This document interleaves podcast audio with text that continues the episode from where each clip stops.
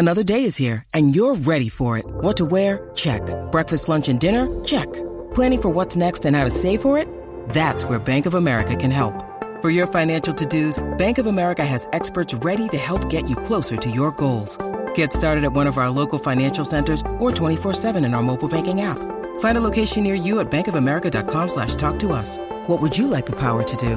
Mobile banking requires downloading the app and is only available for select devices. Message and data rates may apply. Bank of America and a member FDIC. Mother's Day is around the corner. Find the perfect gift for the mom in your life with a stunning piece of jewelry from Blue Nile. From timeless pearls to dazzling gemstones, Blue Nile has something she'll adore. Need it fast? Most items can ship overnight. Plus, enjoy guaranteed free shipping and returns. Don't miss our special Mother's Day deals. Save big on the season's most beautiful trends. For a limited time, get up to 50% off by going to BlueNile.com. That's BlueNile.com.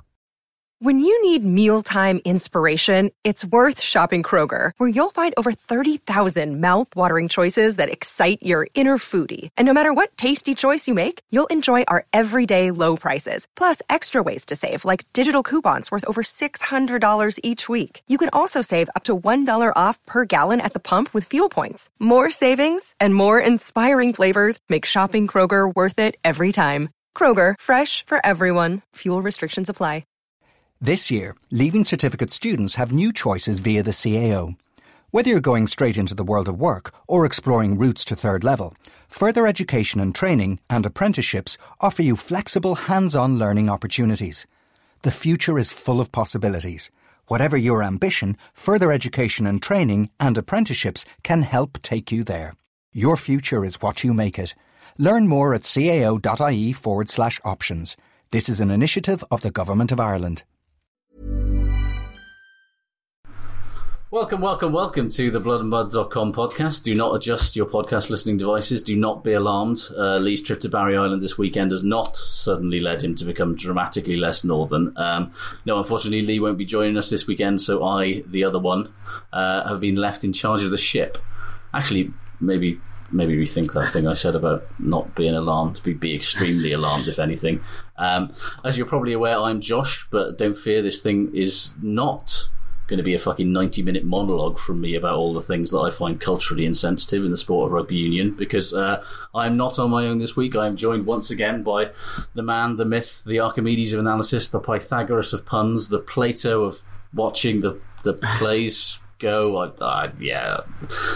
I, I, I, didn't really commit to that last one enough. No, you know. I don't Anyway, uh, you may know him as Squidge Rugby. You may know him as Robbie Owen. It's Robbie Squidge Rugby Owen. How's it going, mate? Hi, no, thank you for having me again. No, I'm I'm I'm delighted to be here to make it into a 90 minute duologue on everything wrong with rugby. That's the thing. It's not going to be a monologue if we're having a conversation about Exactly, it. you know? yeah. And It's- it wouldn't only be two hours. You know, it wouldn't No, no, if no, no, if you if you were left alone to do it. You know, you've got you've got at least six or seven in you. You've Yeah, got like I a mean- full Ken Burns series on you. Yeah, I mean, I reckon that if anything, you know, I could probably spend the time it would take to drive to Exeter Hmm. from here in Bristol just talking about Exeter. That's a live show. That's a live show idea. we should we we should do that. We should just pile everyone onto a bus, have you stand at the front, like those bits they did the comedy bits in Lions Tour DVDs, where like Mac Yes, Nicole has to tell a joke at the start. At yeah, the front except maybe bus, I'll yeah. get a laugh. The- yeah. Basically, yeah, we'll get a 52 seater coach, and I'll be like one of those when you go on a sort of foreign holiday on one of those bus holidays. I'll be the sort of awkward bloke with the, the microphone that you can't really understand at the front, basically. In but instead of saying, uh, and on your left, here's the Champs Elysees, uh, I'll be saying, and here's what's wrong with the uh, Chiefs Trading Post idea for their club shop. Um, Yeah, the, none of the toilets will work. You'll have the whole thing where like no one wants to sit together. You have the weather will be like this, so it'd be sweltering. absolutely boiling, no aircon Yeah. at all. Yeah. uh, they've got a, they've got a telly, but it's got a VHS player, and the only and the video that's jammed in there and will not move is is a Roy Chubby Brown one. Yeah, just on a loop. Uh, yeah. Just like, and it rewinds itself at the end. Like you haven't put any effort in. it's why. just always playing. It's like there's there's this phantom haunting the bus, just playing Roy Chubby Brown constantly. Yeah, no, I think I think we. I mean, we definitely Yeah. sell fifty two tickets. So I- Absolutely, surely. I've just had this kind of latent memory come back to me Right. of when I was a kid. Once we went on a school trip and we used the Leicester Tigers team coach.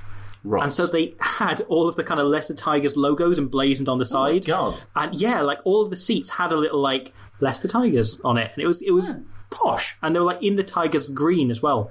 Um, so yeah, sometime when I was a kid, I probably sat in like Jordan Crane or Toby Flood's seat. Yeah. You Yeah. were in you were in George Chuter's ass crevice and you didn't Yeah. even realise it. Oh, I did realize it was massive. Yeah, I, I couldn't escape it. Yeah, I'm still trying to clamber out. This podcast comes to you live from George Chuter's ass crevice. There's a there's a title. There's, a podcast title. Live from George Chuter's ass crevice. There we go. Uh, George live from George Chuter's ass crevice. The, the sessions that were never going to be recorded. that's the name of my first comedy album. Right there. Uh, I think it's like an unplugged gig. Yeah, yeah. Well, I mean, Yeah. it would have to be. You wouldn't want to Yeah. be running any kind of big electrical equipment down there. I mean, it's, It's oh. Can you imagine? I mean, there's a separate joke to be made there. The electrical equipment in George Chuter's ass crevice. Oh, right. Yeah. So, so thanks for stepping into the breach, uh, by the way, Robbie. As Oh. Thank you a- for having I mean, as as listeners can tell, this is going to be a very sensible podcast, Yeah. a very earnest podcast, but we're definitely not going to It's going to be off just. on odd tangents for an hour of it. It's going to be two hours of us agreeing with each other. I can't wait. It's going to be like aggressive agreement. That was one of the things that people had a real like back in the early days of the podcast. People Hmm. got like quite a few people who wrote reviews about us on iTunes used to complain about the fact that me and Lee agreed too much. I'm so I'm sorry, but we both talk fucking sense most of the time, so I'm going to agree with him. Exactly, and like it's it's quite nice to agree with a rugby podcast because often I don't have that experience when I listen to them. Speaking of which, actually, the last time that Lee let me do one of these on my own, um, I actually did it with JB from Egg Chasers, uh, and it was two and a half hours long. So uh, after Lee had edited it, I think. So that's the benchmark for you, just, That- just so you know, like two and a half How much chat of George Crevice's ass was there though? Very little. Although I will say, Yeah. uh, and in, in in sort of in a, as proof that rugby brings people together, uh, me and JB basically agreed with each other for two and a half hours about everything because, as you, rugby is the thing that me and JB agree on. This is pretty much everything else we don't. It's but it's the, the one me, point. the thing that me and him, are- and large, we're broadly on the same page, which is very weird, but does show the wonderful uniting power of rugby union. I think. Absolutely. I feel like see if if Lee was here now, I'd cut in the world in union. But I mean, we're not. So just, ah. ima- just imagine that the world in union is playing. because I, it's constantly playing in the background of my head because it was the background music, yeah, in the 2011 Rugby World Cup game on every menu, every time you absolutely pause, was, yeah. it? And me and my brother still play that every time I go back to my mum's, so it's just constantly on, and there'll be times in great which we just game. it was great. It was great. It was like they fixed half the glitches in Rugby Away. They removed most of the teams and kind of went, deal with it. You're going to have to play for Romania. And I'm all for that. I tell you what, isn't a good rugby game. Yeah. Rugby Challenge. Four is not a good rugby game. It's not, is it? I tell Like- you what, I, I tell you what, unpleasant realization that I had uh, Hmm. this week was that if you click the little button that says um, "Update with the latest live data," Oh, yeah. Uh, it just wipes all of the painstaking renaming of all the teams and players to something. So you know, I spent I spent quite a, time, a lot of time making Alun Wyn and Justin Tipuric look like Yeah. themselves as well. That's gone. It's all gone. There is Honestly, the fan hub though, so you can download other people's teams and so on. It is, but everyone's has been Ospreys team is shit and not a good. Yeah, I know. If I'm honest, Yeah, I I've had that before. I could not be asked to do it for a full time, so just downloaded mostly. Apart from Alun Wyn, who I made, obviously, because I couldn't Obviously, wait. Got to make Alun Wyn. Yeah, I've, I've got to. No, I've no got to. rugby game can accurately capture his magnificence. I also um, the other thing, just because they've got female players in it for the first time, I made Emily Scarratt and Pauline Bourdon, which is just like I'm just excited to do that. I'm just like, yeah, I'm gonna I'm gonna make them because they're in it now. why That not? is an Yeah. option. Yeah, exactly. Like all the That better is for the, it. yeah, the good things about it. The the good the other things are Ye- everything yeah. else is not so good. Well, It's I said this last week, but it's incredible that they've taken the same game from what was it four or five years ago and just Made it made, it worse. worse. Made it much worse. It just it just lags. It doesn't work. There's more glitch. It's like they looked at the fact they went. So what do people talk about the rugby challenge games? It's the glitches. Let's Yeah. add more of them in. Let's just really double down on People, the glitches. people love those fun, fun glitches. Let's just throw a few more of those in there. They're always Um, talking about them. Yeah. Well, it gives them something to do, doesn't it? For the next Yeah, four and a half exactly. years. They can fix them, they won't. And that was Um, the thing about the 2011 game was that me and my brother worked. There's certain glitches that happen, and we worked out compromises on all of them to make it fair. so we just have this shorthand now to make the game playable in a way it's actually quite broken. Who's got the time to think up a whole new shorthand for a whole new set of even worse glitches? Ah, exactly. That's what I want to exactly. Refer back to the nine-year-old game. Yeah. Anyway, so uh, yeah, this is going to be a short one, isn't it? Um, if you want to get in touch with the podcast, uh, you can follow Lee on Twitter at Blood and Mud, uh, where his DMs are open, or you can contact him at uh, lee at bloodandmud.com, although I'll level with you. If you do that after this one, it does have a definite I'd like to speak to the manager vibe. yes, the amount of complaints he's going to get. Honestly. If, however, you'd like to tell me directly how fucking shambolic this is and how I should never be allowed to do a podcast without an adult at the wheel again, uh, you can get in touch with me on Twitter at Josh Gardner. My DMs aren't open for a very good reason.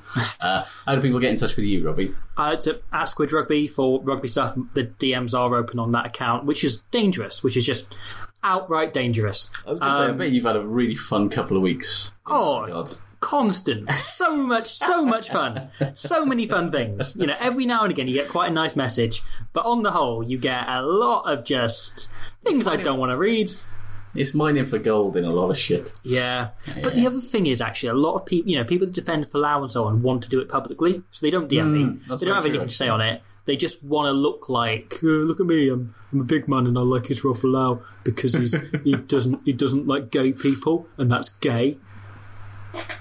I mean, you've got to you've got to give it to them. They've well Yeah. reasoned that argument. Oh yeah, like it is it is discernibly gay to be gay.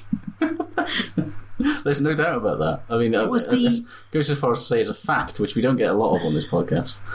Occasionally, you know, I, that's what I like to bring. That's what I like to try and add. Yeah. So yeah, um, lovely stuff. If if you decide uh, you like what we usually do, as opposed to whatever the hell this is, by the way, um, then uh, and you'd like to support us and ensure that we keep doing it, uh, you can subscribe, of course, to our Patreon. Is it Patreon or Patron? We've been doing this for like two years. I still don't know. I say Patreon because there's I- an e in there.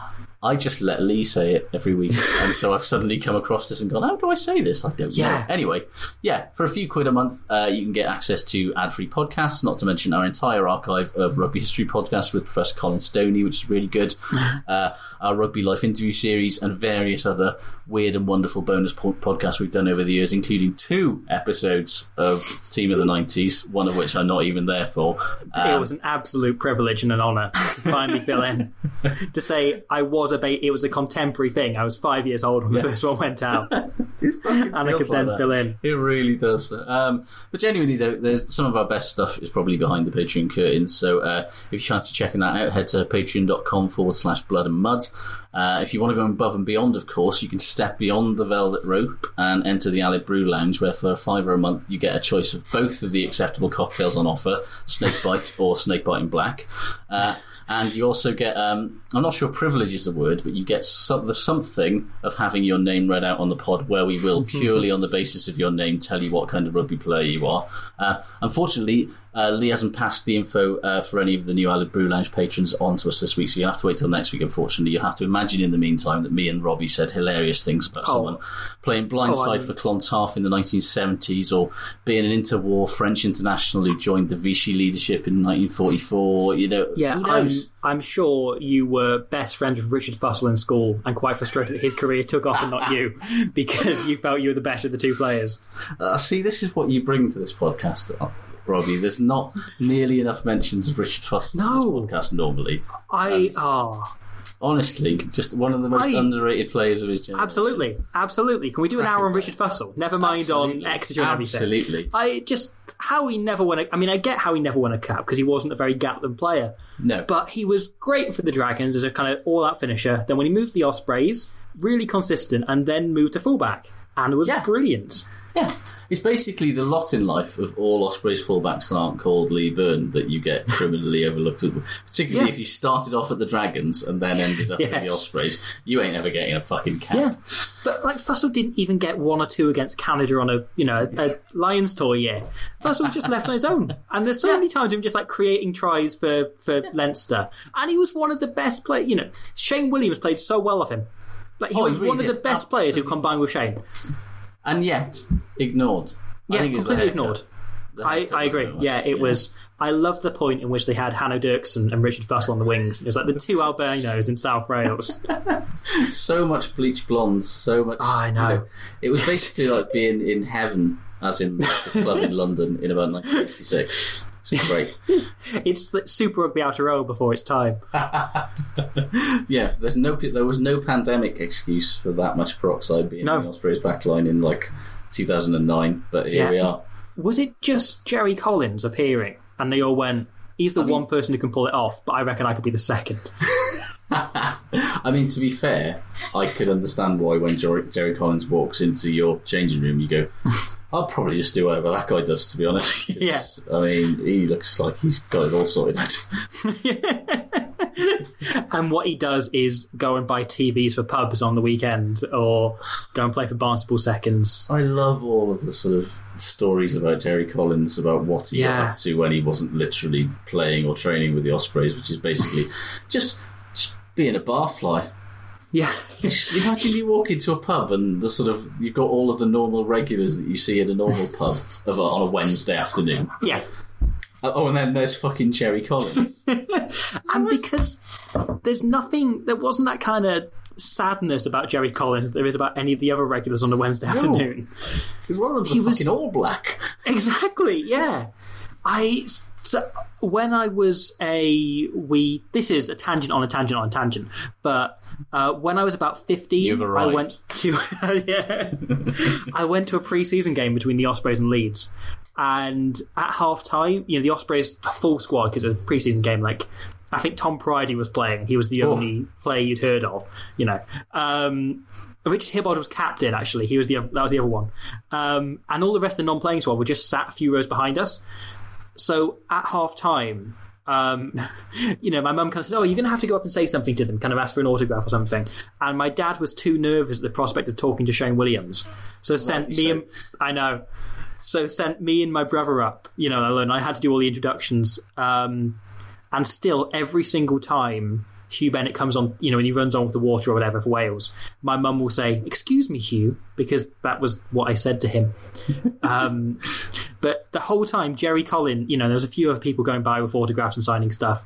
Um, the whole time, Jerry Collins was wearing this really silly hat and trying to do tricks with it, and like spinning it on his finger and like adjusting the angle and just making everyone around him try and laugh. Ian Gough was sat at the back reading the paper, not engaging with anyone else. Glorious. And by the time I got to him, like he was doing a crossword, and so I didn't need to give him a pen. He just he used his own. It was great. I, I did. I level you. I did not have Ian Gough down as crossword guy. No, Fair no, play. no, did I? It's funny what yeah. you did. It's funny what you Yeah, did. exactly. But I can so the moment I saw it, I was like, "Oh, that makes sense. I can see that. I can see Ian Gough as the guy who does Yeah, yeah. crossword. Yeah, like it won't be the cryptic crossword. He's not doing like the New Yorkers. Oh, uh, but yeah, you know, he can. He'd have a good time. He does the puzzles. of yeah, he does like those maze puzzles, and he doesn't work backwards. He goes from the start.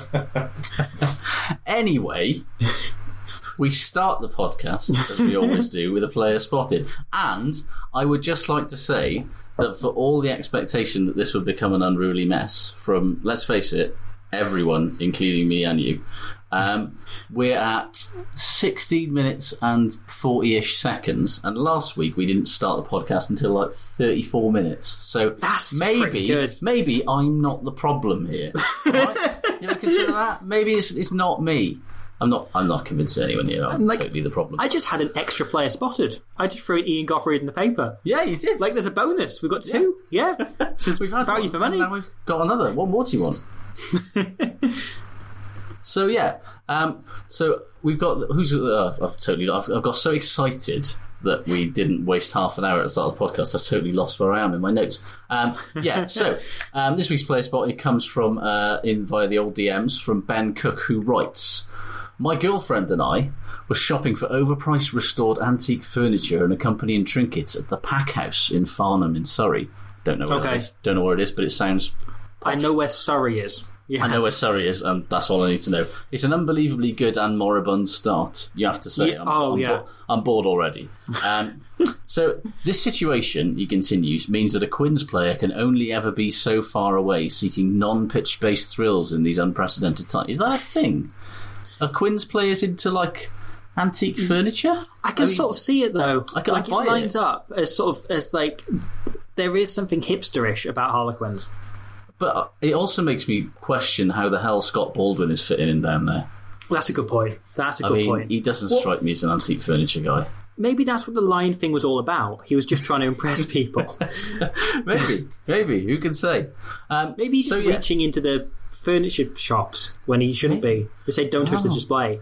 He's always there. I don't know. is. Anyway, um, so, so so Ben continues. My friend was coincidentally sat in the adjoining cafe where we decided to join him for a coffee. When who walks in but Quinn's hooker and, according to Wikipedia, Guildford Rugby Club's head coach Dave Ward. Oh, hello. The front of house. Hang on. Cafes where you have a front of house. This is something you do not get in Aberdeen. I'm sorry. Do they just mean the bar type area? I don't know. I mean, it's Surrey, so you know, me Oh, and my slightly blinkered view of the home counties just thinks that all cafes have a maitre d'. Yeah, But yeah. It may, uh, I, I, I'm willing to go with it. Yeah. yeah, okay. So the front of house sat direct, directly opposite me, which took my attention away from my own company to enjoy a date with him vicariously through his female companion. They both opted for a Peroni each, despite it barely being past midday, and I was unable Mm-hmm. to stay long enough to take note of the food, if any. Who knows? Perhaps he had also just been in the pack house browsing the same deliberately scuffed scaffold boards fashioned into luxury shabby chic shelving units as I, just a few steps behind. We'll never know. Well, Dave Ward, day drinking next to a posh furniture shop in Surrey. I mean, it is mundane, but the hmm. fact that he's smashing beers at midday is verging on interesting, I'd say. Yeah. Well, he's he's having one that we know of, Yeah. but again, I wouldn't bet against it. No. Or Anyway, maybe Yeah. maybe he's having more and then going back in furniture shopping. He See, wants that's to. a that's a dangerous thing game to start playing, though, isn't it? You Yeah. don't want to. You don't want to go high price furniture shopping three or four beers deep. Anything Because- can happen. Exactly. Like it's not like it's not just going around the shops. It's not like you know the No, old no, thing where you think, oh, you know, I'll eat, I'll eat a load of paninis. Like no, no, no, no. This it's a different experience Absolutely going around it is. with yeah. No. Anyway, Ben, thank you very much for sending it in. Um, has anyone out there ever encountered a rugby playing player doing a more bougie activity than looking for restored antique furniture? Oh. Uh, if so, drop us a line uh, at the usual places. I mean, I mean, the mind boggles. You know. I I don't know. I mean, there's been a lot. There's sure as shit been a lot of fucking London-based rugby players drinking overpriced tiny cups of coffee in extremely wanky cafes, but I don't Yeah. think that counts. But like, what exactly? That's that's just a thing that happens. Like, what Yeah. what gets wankier? Like, is it you know you you spot Maro Itoje going into the BFI to watch a Wim Wenders season? You know, you, you I can watch like that. a I can Yeah, absolutely exactly. believe it. There's got to, you know like a really highbrow play with a swear Yeah. word in the title. One of one of those. Chris where, Ashton at the Globe. I don't know why that delights me, but I'd love to see Chris Ashton watching. See, but- I see. Okay, there's got to be some England players who are the kind of people that watch Shakespeare plays and laugh at the jokes just to show off that they get them. Yeah, right, it's sort half a, of that it's- England It's, a squad- Graeme Le Saux reading the Guardian in the Chelsea dressing room vibe, isn't it? Yeah, You know? yeah. It's just being over the top, you know, overtly saying, "I am not one of you." exactly. Yeah, like I, I get this. I know culture. I get art. Whereas Ashton doesn't strike me as the guy that laughs. I can see him going. I can see him like he'll go on a date to look cultured. Yes, yeah. What? A, who else would go and watch? No, these are silly questions that we're asking the readers now. This has gone too far. Anyway, let's do some. Should we do some news? No, please, please, please, write in. Actually, actually um, Okay, sure. Well, before we do the news, uh, we should point out two things. One, um, while I can be trusted to press record on this thing without Lee, um, I don't have the facility to actually upload it. So while we're recording this on Monday night, as usual, um, it's likely that you're not hearing this till Wednesday. So, I mean, if we're a bit out of date, well, thank fuck you're not coming to us for news, eh? Um, and also, as it's Monday night, I'd like to point out that it's fucking boiling. It's like 30 Oh, degrees right yeah. now. Uh, I'm in a vest. Robbie's having to be conflicted on that. The rest of you have got away scot free um, because we can't have the windows open. We can't Scott have any fans going. Scott Baldwin's a good vest wearer. Got to give it to him. Yeah, yeah, yeah. No, he is. That's surprisingly relevant. Yeah, Yeah, yeah. Yeah. Um, yeah. Yes, yes. So uh, I mean, it's absolutely baking. We can't I- have any windows or fans on. We might have to remember when the Barbarians um, played the Lions Yeah. in Hong Kong, and they had to have drinks breaks every twenty minutes. That might be us. We might have to yeah. hydrate. Just constantly stopping, taking water on board, having a little nap, resuming.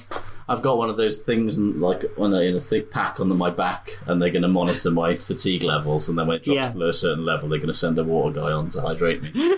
At 60 minutes, they can tell I'm knackered and they bring off me and bring on JB. What you are actually coming to us for, though, uh, Hmm.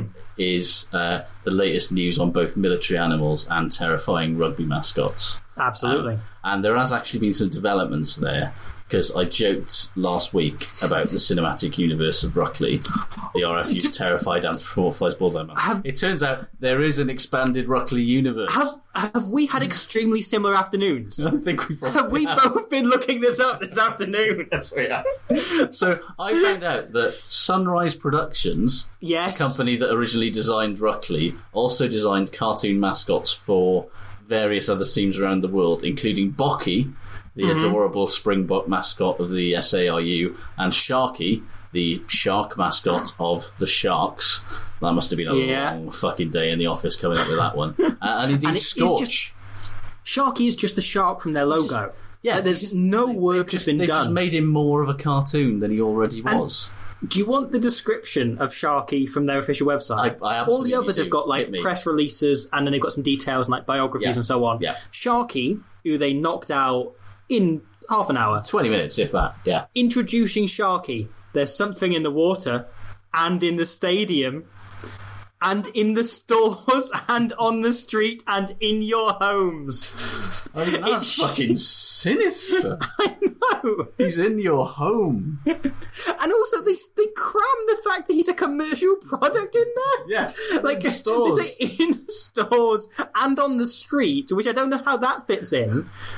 What's he doing? Just dawdling around. He's stealing He's- drugs. He's stealing drugs. He's, a bad standing on the influence, street that guy. corners. that second season of The Wire really lost its way. they introduced Sharky. Sharky coming, yo. uh, uh, yeah. Shark, it's Sharky, and he's going to rock your world. He's a big guy with a big heart and brings with him all the power and passion of the sharks. How passionate are sharks? Because they're sort of cold. They're cold-blooded, dead-eyed killers. There's not a lot of passion there. But there's the, you know, when they stop swimming forward, they die. So I suppose there's a drive to them, isn't there? That's true. There's that kind of, yeah, Make a very good point. yeah. Yeah, of course. Um, continuing in the, the the Sunrise Productions fucking roster, we've got Scorch, the WRU's short-lived dragon mascot, who, given their track record, I think we can all be glad they didn't just call Draggy. Um, um, yeah, but there's a lovely picture on though. If you want to go to Sunrise Productions website, there's a lovely picture of all the mascots, uh, including Jay, the Juventus zebra, who are level with you. Looks like a proper fucking badass Absolutely. and Zach, they've definitely put more time into the Juventus zebra than they have into Sharky. Yeah. I think that there's a very good reason for that. Um, and there's also Zach, the South African cricketing lion. It's a proper like Avengers Assemble Yeah. thing. Oh, I want that movie. I did Yeah. also. So, um, Sunrise Productions have made a film, and it is on Amazon Prime. And God. if I'd found this out yesterday, I would have watched it in time for this podcast. It's called Jungle Beat, and it looks terrible. Okay, um, brilliant. well, But you know, I none know of these I'm characters are in tomorrow. it, unfortunately. Absolutely. I, And, I would love a cameo from Scorch, who I think is probably the best one. yeah, of all the ones they've designed. And I'm talking about the actual cartoon of Scorch, not the sort of horrendous, fucking uncanny valley, weird, actual physical mascot that the WRU had made, who genuinely looks. He looks like he breathes through his mouth. yeah. That's the only way I could describe him. I he's he's got a hell of a nose, but it's supposed Honestly. to be his dragon beak. Yeah, but it just looks like a nose that's vaguely shaped like a sex toy. I think I that's the did- Mm. part. And his eyes are too far apart, and it just looks weird and sinister. I don't like it. I, did don't like that he was near kids. no, way too near kids. What? I did also look up the company that makes the mascot outfits, Oh my god, Which I is- looked at that too. Rainbow Productions. Oh, yeah, yeah, yeah. Oh yeah. Who still list them despite the fact they've updated all of the images. They're still listed underneath Swansea Ospreys. Lovely. Because yeah, they designed Oz, they designed Aussie, didn't they? Yeah. They also designed Lockie, who's the Scottish Rugby Union's Loch Ness Monster mascot. Uh, Yeah. Maximus, Bath Rugby's weird gladiator lion, Yeah. which definitely was commissioned around And- about 2003, I so, reckon. but they've got two mascots called Maximus. Yes, they have Worcester They've made yeah, Worcester and Bath mascots are both called Maximus, There's something and they're both sort of centurions. Yeah, it's unbelievably. I mean, it makes you have a bit of sympathy for Exeter Chiefs, really, doesn't it? Because I mean, Yeah. fucking hell, if that's the level that we're working at, that all they've got is Roman shit, then it's almost understandable. I'm not saying I condone it, but fucking hell, if They it was just- they that or came yet back another they- Roman thing, They send it off and they're like, okay, this is our logo. This is what we're wanting to do. We're thinking like a Native American idea, and they go, okay, okay. So what I'm hearing is a Roman chief. It's like, no, no, no, no, guys, no, no, no, you don't get it. No, so we got a Roman thing, yeah? No, no, no, no. it's like right, okay, so just a centurion then, not a Roman chief. It's like, no, you've you've taken the wrong part of this here. Is that right? So I know Ozzy the Osprey is like right. He's an osprey, but he was around in Roman times. He's a Roman. He's an osprey, right? But he's got one of those funny Roman helmets on. Yeah. no, no. How many times? Uh, Rainbow Productions did actually create Bi- uh, the Big Chief, of course, Yeah, which means that they're about to get some more work. Uh, my favourite one on there is uh, the Wakefield Wild Yes! one. Daddy Likewise. Cool, who is a sort of weird. I he? A, I mean, he's a cat with sunglasses on. I'm fucking absolutely here for him. I'd He's- die for Daddy Cool. absolutely incredible. he's he's my the picture they've got of him has his mouth open, kind of to one side. It's, it's Fonzie as fuck. Yes, it is. Yeah, he's who Top Cat aspires to be. He absolutely is. I tell you what is weird though: the Doncaster Rugby League Football Club mascots, Mm-hmm. which appear to be a a cartoon black man and a cartoon white man. Yes. There's no other. There's no other way of describing it. Wearing rugby, wearing rugby shirts. I don't know how that's a mascot. What's that? Because it looked like a CITV show from the nineties. Yeah. I don't. Like- I don't understand it. It freaks me out a bit. I don't really want to talk about it. But No, it is. the George, the Rugby Football League's mascot, who Oh is yeah, who's just- Brexit as fuck? exactly, yeah. Like he looks like he turned up at a Britain First rally. And also, for some reason, the photo they've got is in Cardiff. Yes, I noticed Which that is- Cardiff Market's behind him. Yeah. Which sort of makes him feel like he's an occupying force. exactly, yeah. Like, there's no way that's going down well in Cardiff. Come on. Absolutely not. Oh. Anyway, this was supposed to be the news. Um, Oh no, I'm having fun. I I could go through all of the mascot bios if you want. I mean, let's be honest. There is one that confuses me, which we've got mm-hmm. the Rugby Football League, George, but then there's mm-hmm. also just a pink dragon, just called Rugby Football League Dragon, as if they've just gone. I mean, we need a dragon, lads. So, oh, of course, because he'll fight George, won't he? Oh, That's going to be the whole thing. They're going to be, uh, Oh but the God. dragon So he's looks way too friendly. He's basically the fucking what? are- What are they called? The Washington Generals. The fucking Yeah. The team that the bloody Harlem Globetrotters beat every time. The heels. That's his lot in life. Yeah, yeah, yeah. He, but he's just Oh. sort of doing a thumbs up. Like he looks Yeah. quite happy. Yeah, he, he looks alright. You know, he looks like yeah. a decent lad. I like. Yeah, I'd, lot in life I'd rather go for a drink with the dragon than George. Yeah. Oh, me too. Oh, bless him. I'm on the His dragon whole side. lot. I'm I'm with the dragon. Is to just be Can- murdered over and over again. I mean, it's it's just. Can we get him and Scorch together?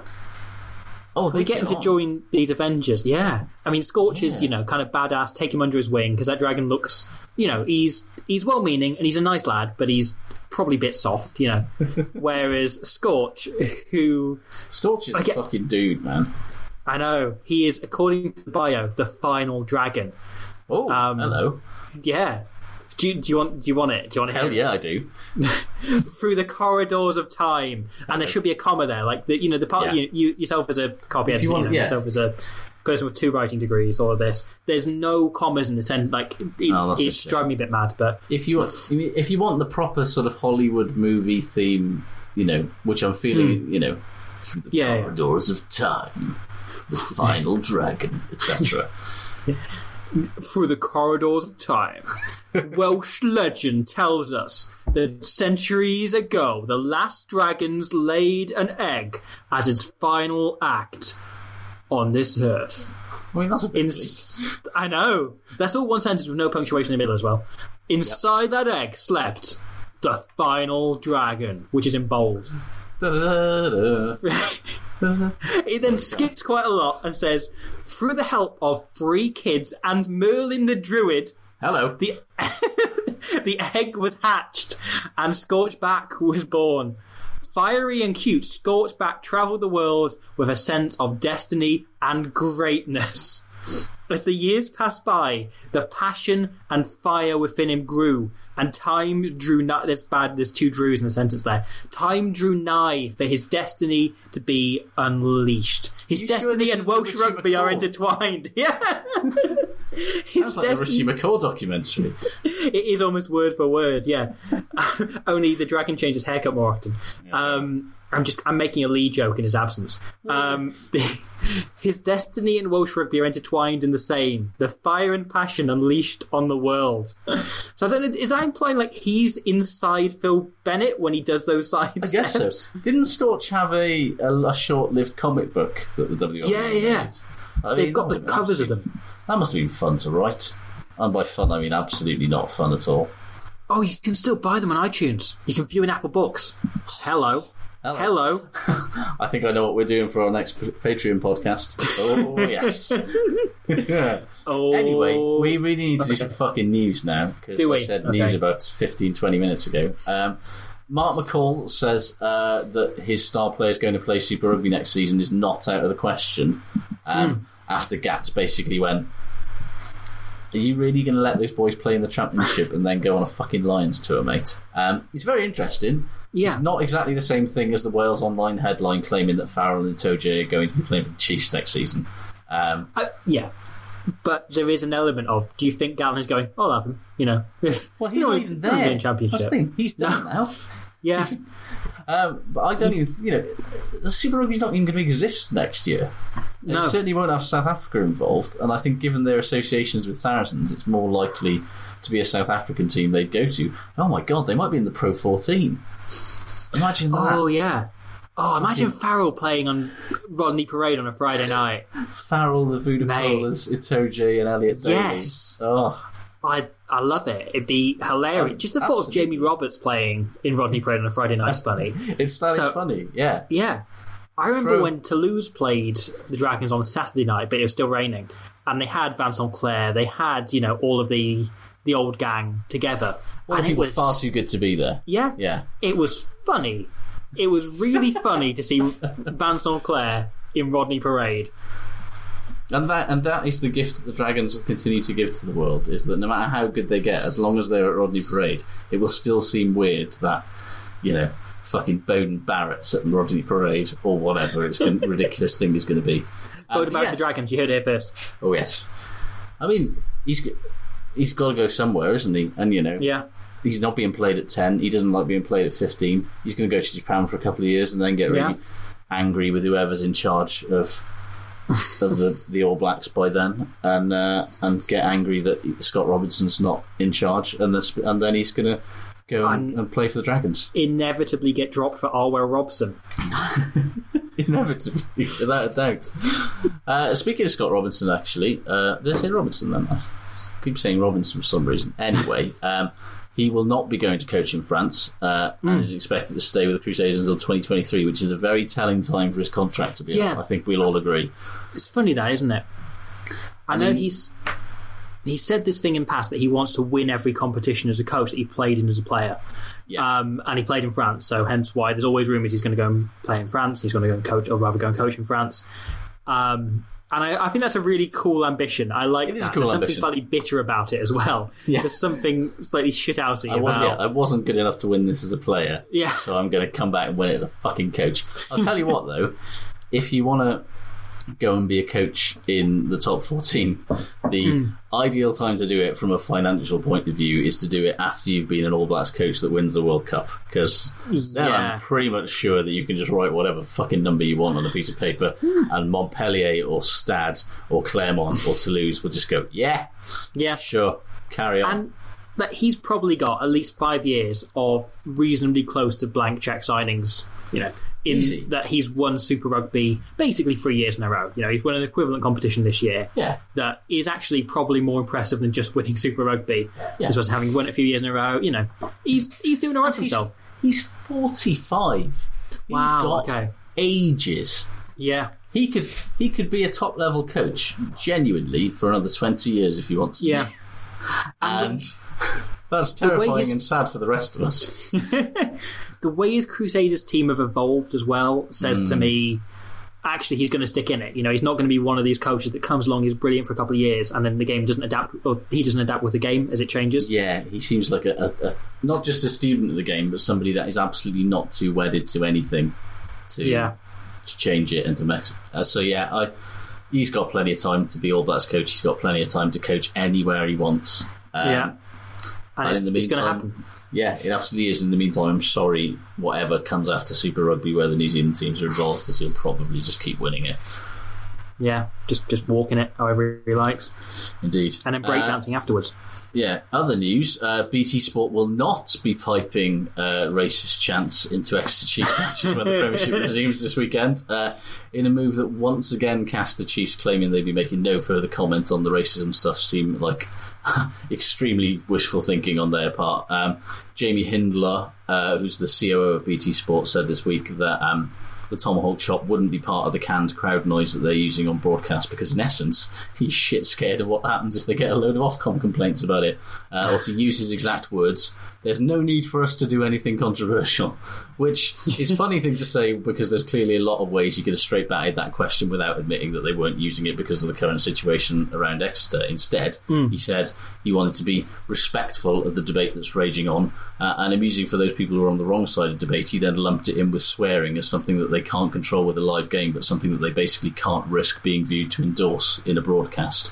Yeah, Um, he said, uh, if there's any abusive language, rude chants, or ones that aren't correct in a live environment, uh, it's a lot harder to control. But this is a post produced environment and we're making the sound for the game. So therefore, we can sensibly do something that doesn't offend people.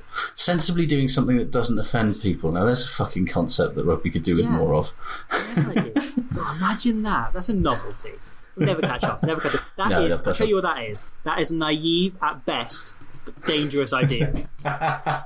But it's the sort of thing that you, you, you just hate to see in rugby is that kind of Yeah. dangerously naive thinking.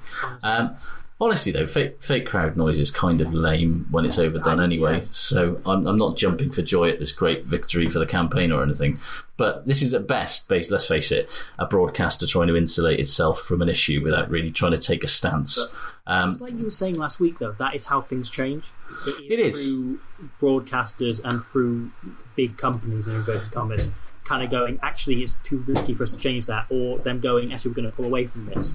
yeah, That's that's where things begin. So it's it is. It's a step. It's a thing. You know. It, it is interesting on the flip side of that, though, that BT are still using their uh, a Chiefs fan in a war bonnet as both an ad break ident and a thing to promote the restarting of the Premiership season, which is culturally just as demeaning as the chance, by the way, guys. but uh, every one of these things is just further proof of how wrong the Chiefs got it with that initial thing, and how, to be honest, they're fighting a losing battle because, as you say, the big brands that you work with can't and won't ignore this for much Yeah. longer. Uh, on, so on BT's policy on swearing, they say that we can't control. I've just done a piece of BT Sport. It's just gone out. Oh, yeah. as We're recording this podcast, and I can tell you now, they do not like you using the word bloody, which I'd assume they couldn't swear otherwise. I called Right. it semi bloody Radradra, and they had to cut the word bloody out. So semi closely Radradra. yeah. so yeah, the I got an email saying this is great, we like it, but but be a bit careful with your language. Like, right, okay. Language? It's Yeah. Like I had an English teacher who once did a. He would go on like these massive tangents, so he'd love this podcast. Um, and he once went on a twenty-minute rant about how bloody is the worst swear word because it actually means something, whereas all of the others are just noises. You know, someone just went, Right. "Sounds good," so we're going to make it a noise. Whereas bloody means by the blood of Christ, and therefore it's the worst swear word. I mean, that's absolutely news to me. I'll level with you. Yeah. I just, Yeah, yeah, fair enough. the things you learnt in Mr. Sweeney's English class. Yeah. Semi. I'd love it if they'd have just plast like pasted another word on top of bloody. Semi flipping radradra. so like, I mean, It's films on planes. like the commentary on Rugby Challenge Four. Yes, yeah. That's actually how it's read out. Semi is. Radradra makes the break. My favourite Uh. was um, the Rugby 04 when it was John Inverdale, who isn't a commentator, doing No. commentary. No.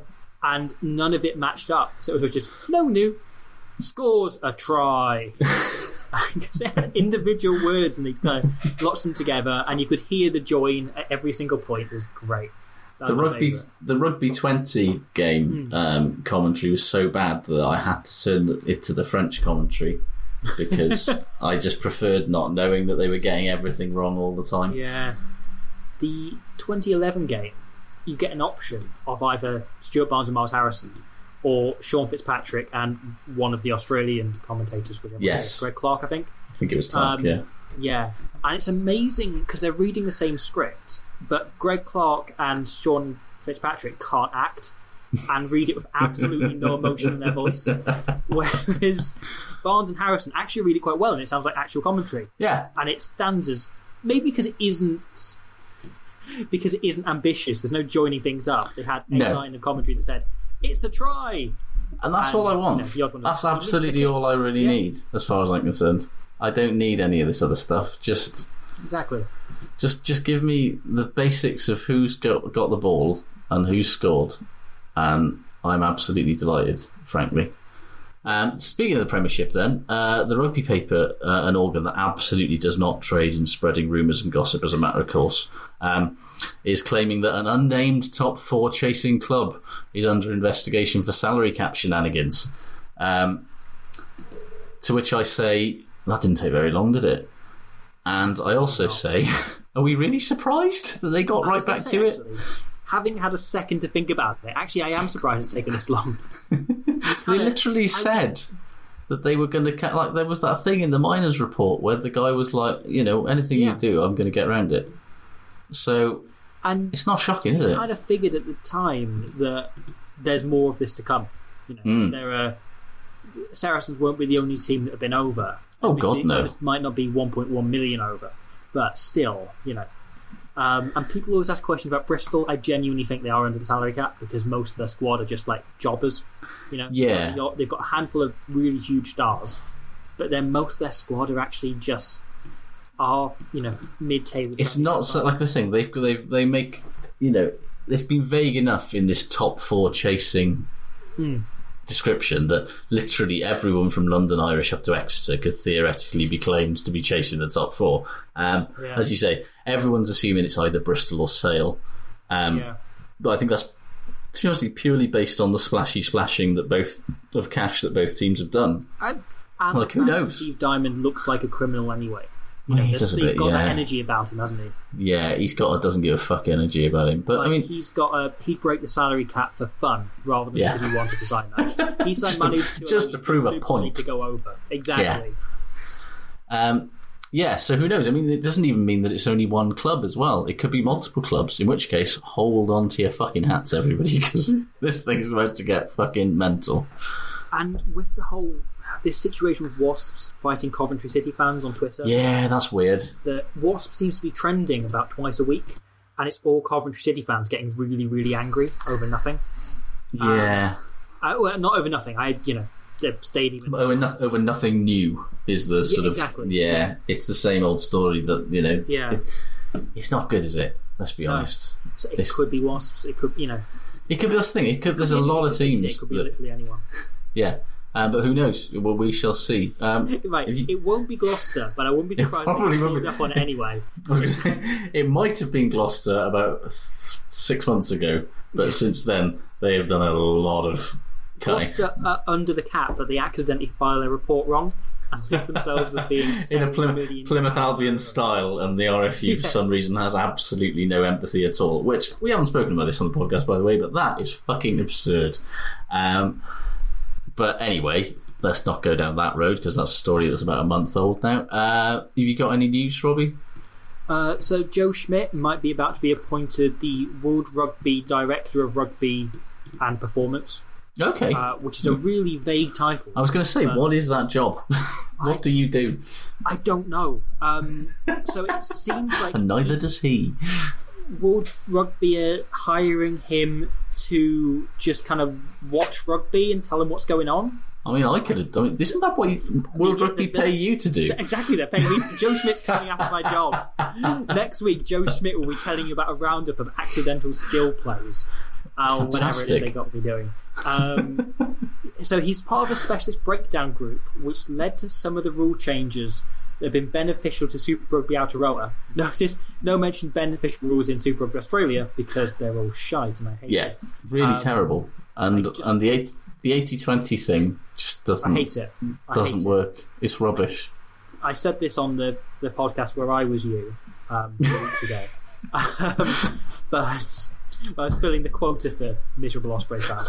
Uh, instead, we've gone over on here, overboard.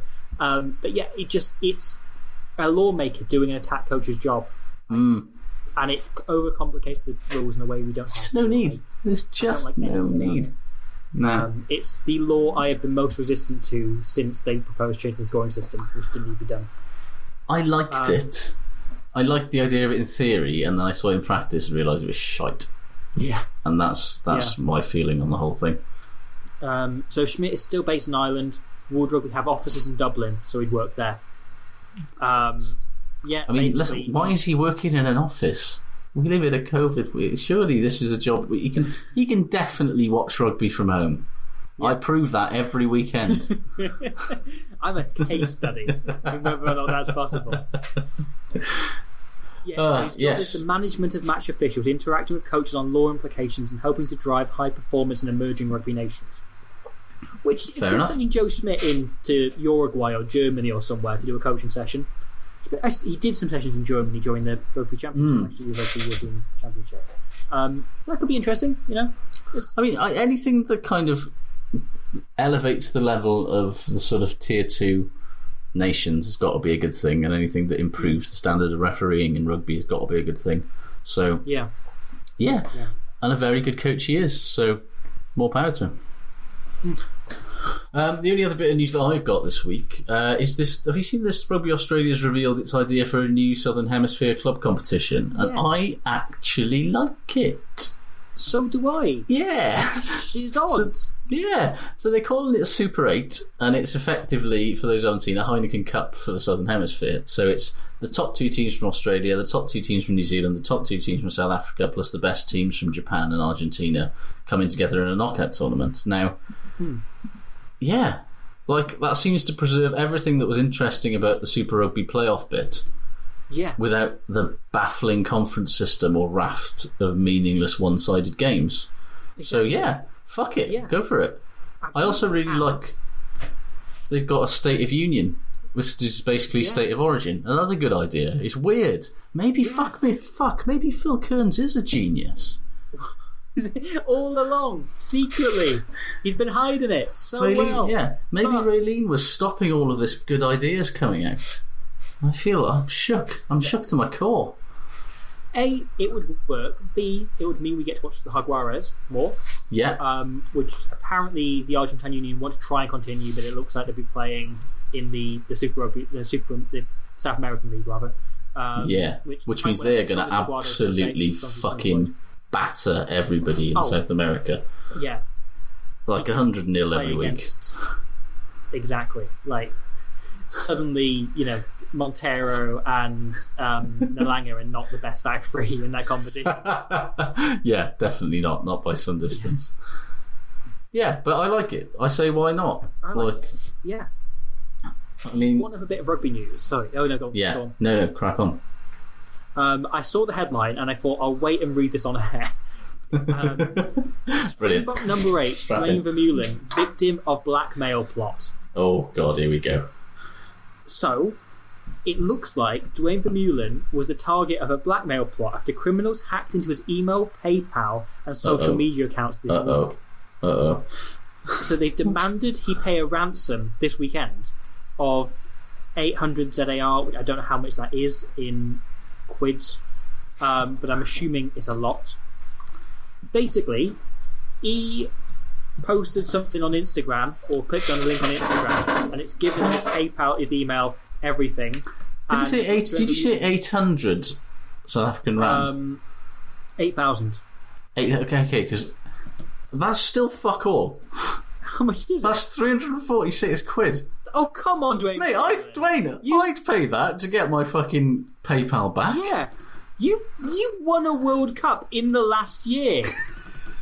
346 346 more. pound. Even if you go by the tourist rate, that's not going to be much more than fucking 360 quid, mate. You're all right. He was at Toulon last year. He's Yeah. got 360 quid lying around. come on. Seriously, I get, get- tell the police all of this, but come on. Just fucking. He's, he's in the top league now. He's earning mega bants. Fucking is- hell, This is Duane. Duane, Duane, Duane Vermeulen is incredibly tight. unbelievably tight He's, you know, to his own detriment. Tight. yeah. When he goes for coffee in those London coffee shops, those fancy London coffee shops with all the players in London, he's catching up with them.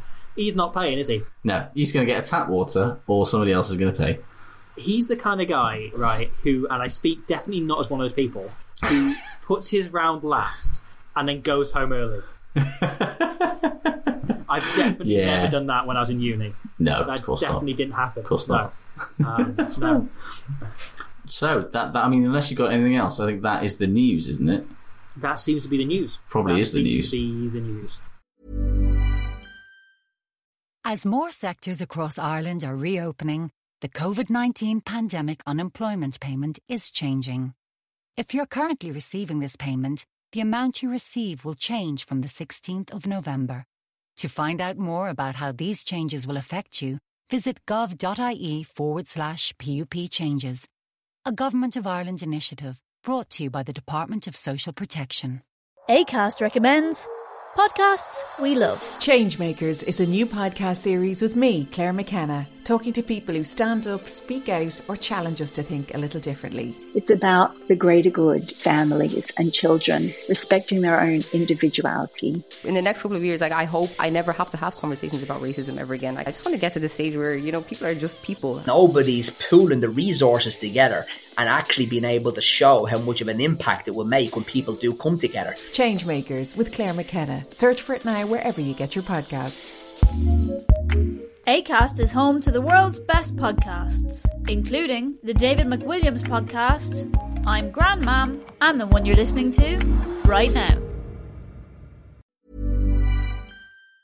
Yeah. Um, so we should move on now. Occasionally uh, on on the podcast, and on, a level with you a little bit more in recent weeks, we've uh, we've been asking you to send us in your questions and more long form uh, musings, either to lee at bloodandmud.com via the Patreon inbox or indeed via the DMs. Um, and this week's uh, letter relates to something that we were discussing last week on the pod, uh, and and actually tangentially to what we were discussing with the State of Union thing with Australia and their State of Origin thing, and that's the idea of a Northern Lions team, which we, we had some fun with last week. Um, so we threw this about a bit last weekend and basically just said Simon Hammersley seven million times.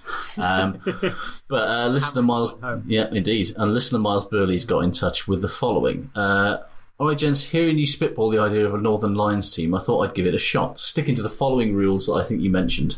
Uh, players born in the north of England, Scotland minus Edinburgh and the borders, yeah. Northern Ireland um, plus Munster slash Cork, and Wales minus Cardiff. That seems pretty sensible to me. Yeah. Um, having limited experience of Wales, apologies in advance if some of the towns listed you would class as southern. Anyway, here's my attempt. So, Okay. he's gone. Uh, Loosehead prop, Dave Kilcoyne from Limerick. Yeah. Yeah. Yeah, yeah. Um, Ken Owens as hooker from Carmarthen. Absolutely. Absolutely. Uh, Tomas Francis. The most northern energy of anyone. Absolutely. You've honestly, you put him in a sort of wax jacket on the moors, and he would absolutely be in his element. Um, speaking of Yorkshire, uh, tight head, we got Tomas Francis, who was born in York. Um, uh, In fact, he's, he plays for Wales and he's a Yorkshireman. It's the I know I most northern thing. Yorkshireman first. he's he's double northern. yeah, the- he's, yeah. he's everything. He is captain. Everything about him is northern except his haircuts, Of his which are yeah. unacceptably southern.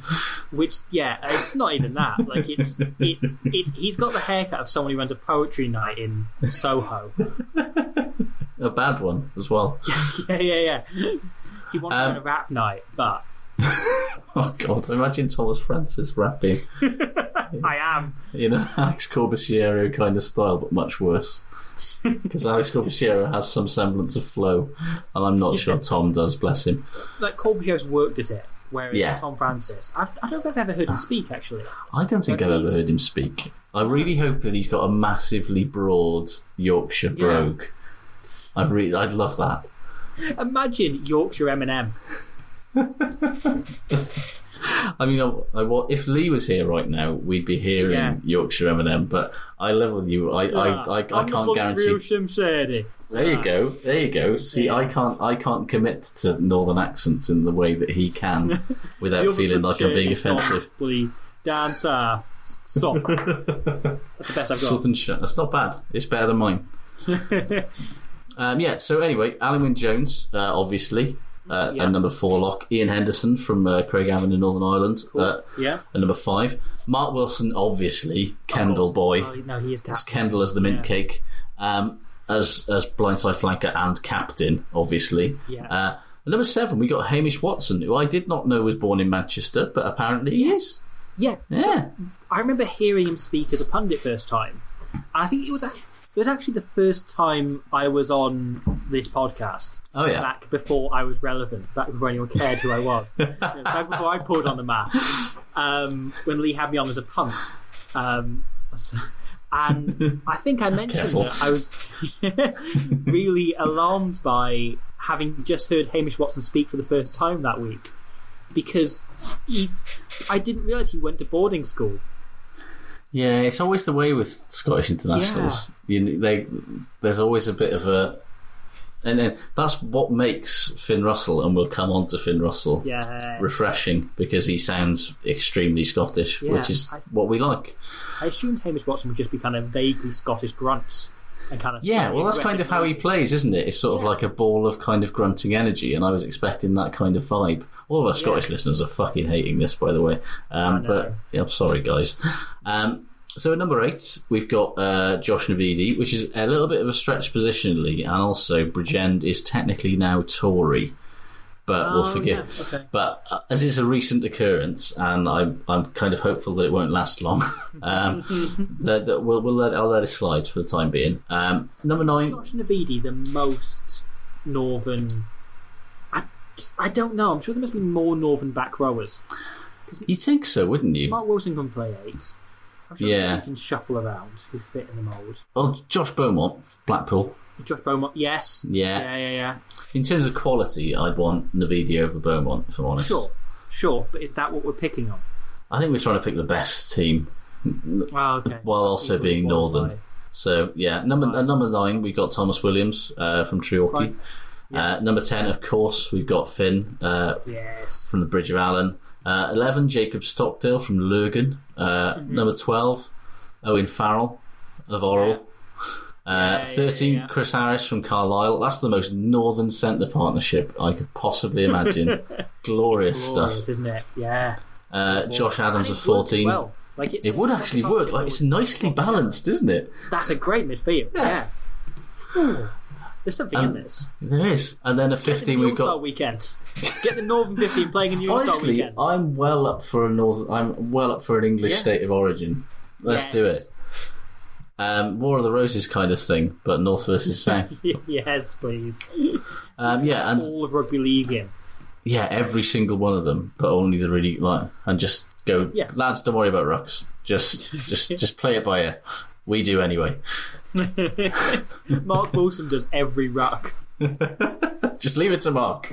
Mark Wilson acts as He the just- team's scrum. Yeah, he just sort of looks looks on with a sort of steely determination and just shrugs, and then just gets sets about his task with his massive hands. Um, rounding out the fifteen, then we've got Will Addison uh, from Penrith, and then subs. He's even done subs. We've got Elliot Dee, Newport, Rob Evans, Haverfordwest, uh, John Ryan from Bearings, Scott Cummings, Glasgow, uh, Jamie Ritchie, Dundee, Ben Spencer from Stockport, which I did not have Ben Spencer of Stockport, but sure. Uh, George Ford, Oldham, and Chris Farrell, Belfast. and, they, and you'll notice there that that's a full 23 that has neither Josh Beaumont from Blackpool, Simon Amersley, Ross Harrison, who's from Bolton, Sam James from Manchester, Tom Cruise from Stockport, Gary Graham from Stirling, and Joel Hodgson from Newcastle. Throw that all into the touring party. It's, I mean, that, there's so much Northern there. So thank you very much, Miles, for sending that in. That's really interesting. The sentence "Tom Cruise from Stockport" delights me. I know it's the other one, I, I, but I forgot. That's the thing. I forgot to say, as is tradition, Tom Cruise, not that one, yeah, which is the So- rules. There, obviously, hooker Tom Cruise. There's Yeah. a, there's a hooker in the Gloucester Academy called Ethan Hunt, which is, oh of Oh course, the name of Tom Of Cruise's character Mission Impossible film. Yeah, yeah. Yeah. So one day they're going to play against each other, and I can't explain how excited I am to see that. Uh, Who's going to get the better of each other, Tom Cruise or Ethan Hunt? Yeah. I mean, Ethan Hunt is obviously you know a fictional character, but if he was real, he'd be a damn sight more Yeah. effective than Tom Cruise. But then Tom Cruise is Ethan Hunt. Man. Exactly. Baffling. Can we get a guy who shares a name with Philip Seymour Hoffman's character from Mission Impossible 3, please? yeah. Well, there was. Do you remember there was there was a um, was he a Sale winger called Tom Brady? yes, uh, not Uh, no, Leicester. Leicester, yeah. Yeah, Centre and wing. one of those guys. Um, but yeah, he was basically, um, yeah, like just like the people just were like, oh well, you're called Tom Brady. Let's let's write a Yeah. news story about this. Which absolutely shouldn't have been a news story, but welcome to news journalism in the, in the 2010s. I'm afraid. And there's no way his parents could have known, which is the sad thing. No, it's the thing. It's not like Lou Reed. It's not No, like yeah. Lou Reed's parents who absolutely did know and just did it for a laugh. The Harley Davidson in MLR, who plays Yeah. wing. Yeah, his parents knew. They know what they were doing. Of course they do. And so, Yeah. so I'm called Robbie, and my parents always Robert's on the birth certificate. My parents always intended to call me Robbie, and my brother is called William, so it's Robbie Williams. Um, and my I know, but my parents apparently had the conversation where they realised, and then thought, no, it'll be done by the time they're five. And boy, did that Boy, not turn boy out to be did the case. boy, boy, did they they get that one wrong. Yeah, that's still there. Every now and again, someone puts it together and just clocks it. goes, Wait a second.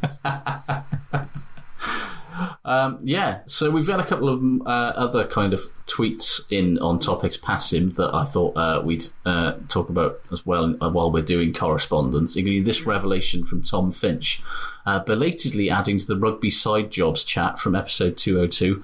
Can't remember that, I'll level with you. Um, I feel honour bound to let you know that Bill Beaumont runs a luxury textiles company. I refuse to believe that he is not therefore an interior designer. Now that is a fucking trip. Yeah, What There's- sort of luxury textiles do you think Bill's into? I don't know. These Like- sort of does he make the textiles that Dave Ward shops for? Maybe. Like, I, if I were to sort of guess, looking at Bill Beaumont, I'd assume that the textiles he's into a tweed and some Okay, sort of rich yeah. Italian leather. But what if he's secretly into like florals, paisley? Oh. You know, what if rugby's least high energy man has a deep and abiding love of flamboyant textile patterns, and his entire house is just Yeah. incredibly intricate, beautiful textile? I love that. That'd be great. Picture it: World Rugby ch- chairman Bill Beaumont. Mm-hmm. You go round to his house. You're Gus Pichot. Yeah, You're going in in your trainers and your suit. of course you are. You, you walk in through the front door. The hallway decorate quite normally, but there's a few floral patterns there. Hmm. You know, nicely vanished, varnished rather Yeah. floor. Then you head round into the main living room. Velvet, velvet as far as the eye can see. Velvet sofa, velvet stools, velvet walls, even. And then you look and you re- and you realise Bill's wearing a velvet smoking jacket, and it's just. And then all of a sudden, it's The Shining, and you're stuck Yes, there. yeah. He's got the carpet from The Shining. Bill Beaumont strikes me as the kind of man that owns a snooker table. Oh, one million percent yes. Yeah. That guy absolutely owns a snooker table, and And it has its own room. yeah, yeah, yeah. and it's got the proper lights, and Yeah. he's probably got it custom felted in one of the floral textiles that he really likes. Yes, And- yes, yes. Lovely stuff. Yeah, What a he's got, lovely like, thought. a variety of like six cues, and he's got a favourite, and he always demands to have that one. And anytime it gets Yeah, yeah. gets that by accident, he kind of he kind of just says something to make them put it down, and he'll take it. You know, they won't notice. And he never stop. He never fails to tell you anybody that visits that in 2007 Ronnie O'Sullivan came for a game around this table and Yeah, he had yeah. 130 break and he was really annoyed with himself and he played left-handed. That's the only interesting thing that's ever happened in that snooker room. You got ah, a- And God, know, he a loves telling it. Of, well, God, he that does. and the time that and the time Bryan Habana came round.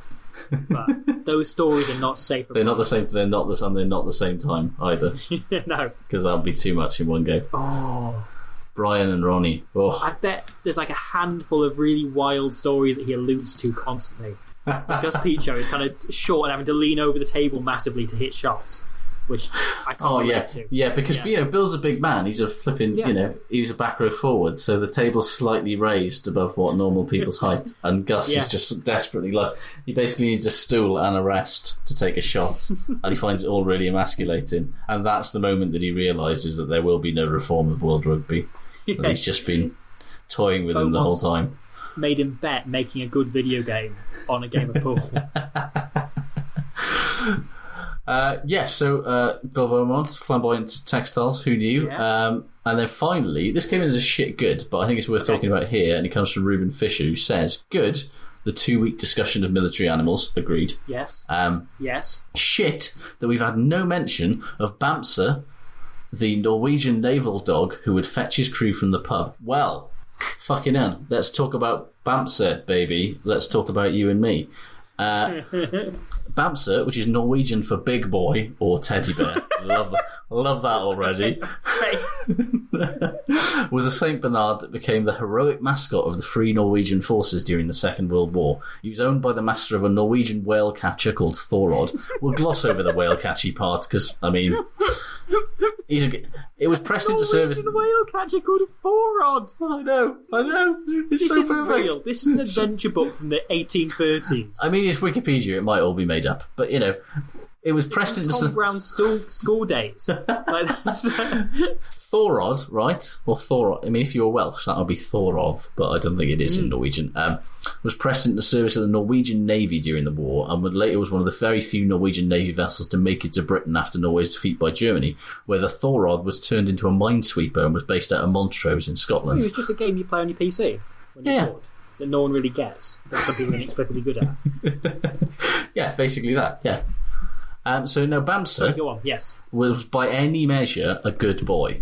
Um, and something of a local celebrity because I can't say this enough. He was a fucking badass, right? And I quote. In battle, he would stand up on the front gun tower of the boat, and the crew made him a special metal helmet. Love that. Would love to see the helmet. Um, his acts of heroism included saving a young lieutenant commander who'd been attacked by a man wielding a knife by pushing the assailant into the sea, and then dragging that sailor back to shore when he'd uh, dragging another sailor back to shore who'd fallen overboard. He was also known for breaking up fights amongst his crewmates by putting his paws on their shoulders, calming them down, and then leading them back to the ship. He was literally that one mate that goes, "Look, we've all had a lot to drink. We're all mates here. Let's just let's just get in the taxi and go home." But he's a dog. That's not all, but that's not all. better. It's even better. One of Bump's attacks tasks in Scotland was to round up his crew and escort them back to the ship in time for duty or curfew. To do this, he travelled on the local buses unaccompanied, and the crew bought him a bus oh. pass which was attached to his collar. I love the fact that there was some dickhead bus driver in Montrose that would contemplate charging a dog for a fucking bus ticket. Anyway, Conversations. sorry. no, sorry. sorry, sorry, mate. We only take we only take exact change. So uh, student ID, mate? Student ID. Bouncer would wander down to the bus stop at Broughty Ferry Road and take the bus down to Dundee. He would get off at the bus stop near his crew's favourite watering hole, the Bodega Bar, and go in to fetch them. sadly, sadly, and this is where it gets very sad, uh, Bamse didn't live to see the liberation of his beloved Norway, dying in July 1944 of heart failure. Uh, but he was buried with full military honours, and the funeral was attended by both uh, Norwegian and other Allied soldiers, along with many children from around Montrose. Um, and he remains an absolute legend.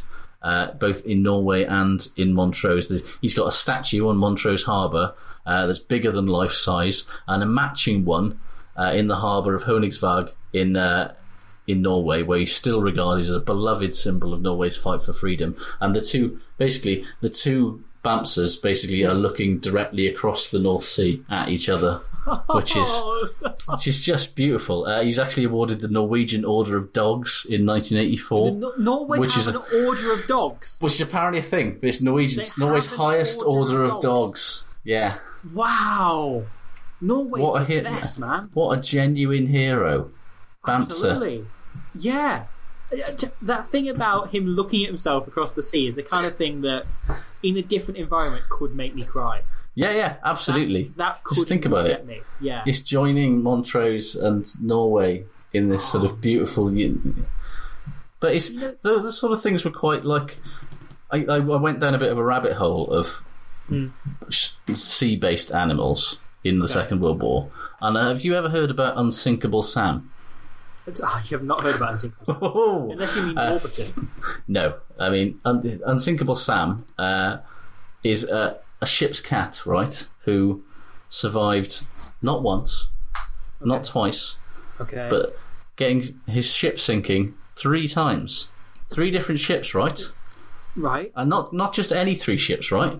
His first ship, The Titanic. no, the Bismarck. Okay. Quite a big deal. Quite a big deal. Yeah. So he starts off in a German ship. He's a German cat. His name was actually Oscar. Um, and the Bismarck was sunk after one of the most famous naval battles in history Yeah. uh, in 1941. Um, and Oscar was found floating on a basically a board and was picked out of the water by the British destroyer HMS Cossack, where he then became the ship's cat. Um, he served on board the Cossack for the next few months as they carried out escort duties in the Mediterranean, uh, and then it was severely damaged by a torpedo fired by a German U-boat. Um, and once again, he was found fucking in the water, and they plucked him out, and he got taken to shore in Gibraltar. Then, having gained the nickname Unsinkable Sam, having survived two shipwrecks, he ended up on the aircraft carrier HMS Ark Royal, which uh, had actually been instrumental in the destruction of the Bismarck, which is a weird kind of thing. Um, but then he had no more luck there when. When the ship was returning to Malta, it also was torpedoed in 1941 by a German U-boat and sunk again. Uh, and once again, he was fine.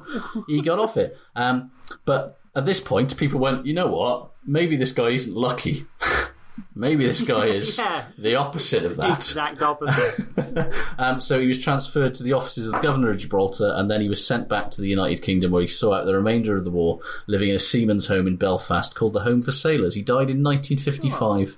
Uh, and there's a pastel portrait called Oscar the Bismarck's cat uh, in possession of the National Maritime Museum in Greenwich.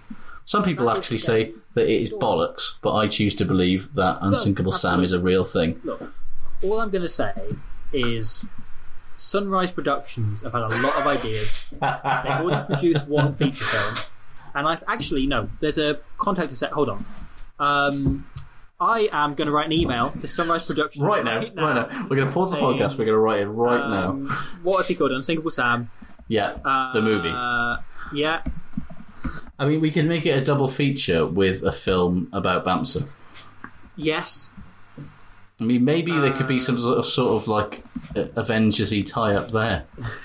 You know, Uh, should I include the Blood and Mud podcast, or should I just write it in behalf myself? I mean, you're you're welcome to guess. I mean, we'll we'll back you on this, a hundred percent. There's no doubt about it. Um, dear Sir, Madam, I'm writing on behalf of the Blood and Mud pod. We, they're going to hear our chat about um, How about shit they think the- they're. Yeah, forget about the podcast. Pretend it doesn't happen. Pretend it didn't happen. Fine, Pretend, it okay. happened. Pretend you okay. just yeah, Dear you just Sir, Madam, uh, which I hate writing, but I'm going to do it anyway. yeah. Uh, I'm writing to you on behalf of make, a cat uh, called Unsinkable Sam. and a full feature film at that. None of this short film bollocks. Minimum two hundred million dollar budget. Brackets are I Pixar want available. Tom Cruise in the voice cast. if needs be, it can be the other one. Yeah, we will overpay for all of the voice talent that it can possibly. Who would make a good unsinkable Sam? Because oh, oh, see, see, see now, now, if you're looking for, say, somebody that's like. you- You're looking to capture someone that Yeah. has not just, you know, Yeah. has not just been a German. You know, he's start. He's a German guy. You know, he's a German cat. yeah. It's Oscar with a K. Okay. But then- oh, okay. Who's who better to portray that, but with the sort of Western whimsy that we all enjoy, Mhm. than Christoph Waltz? Absolutely. Absolutely. So, Christoph Waltz is unsinkable Sam. Quentin Tarantino's Unsinkable Sam. this is his tenth and final movie. You'll believe you've heard a cat say the N word. That's the tagline. This is yeah. You'll believe a cat can say the N word. Samuel Oh. Jackson plays Big Boy the dog. Yeah, yeah. Oh mate, yeah. Bamse. I like this. I'm all Um, for I this. think I think I think ultimately I want to stop this podcast right now and get to work on the screenplay, but I think we should probably finish it. So, Unsinkable Sam the movie, subject heading Dear Sir, Madam, I hope you're keeping well in certain times. Please make a movie, brackets, and a full feature film at that. None of this short film bollocks about Unsinkable Sam the cat. He is a legend and a hero and deserves lots of recognition. Many thanks. Brackets Uh, Robbie much more so than that weird Ruckley fuck. Sure, sure. He's promoting- promoting- I want to keep their. Adderall addicted fucking bulldogs to the kids. I'm, I won't stand for it. Well, on their website, the picture of Rugby, he's spinning like six rugby balls on top Yeah, of each physically impossible for starters. It's not possible. Yeah, it's No. not doable. Like, Physics physics says no. one. Yeah, I'm sorry, it just doesn't work. Okay, Elliot uh, Elliot Dee has proven that you can only spin one.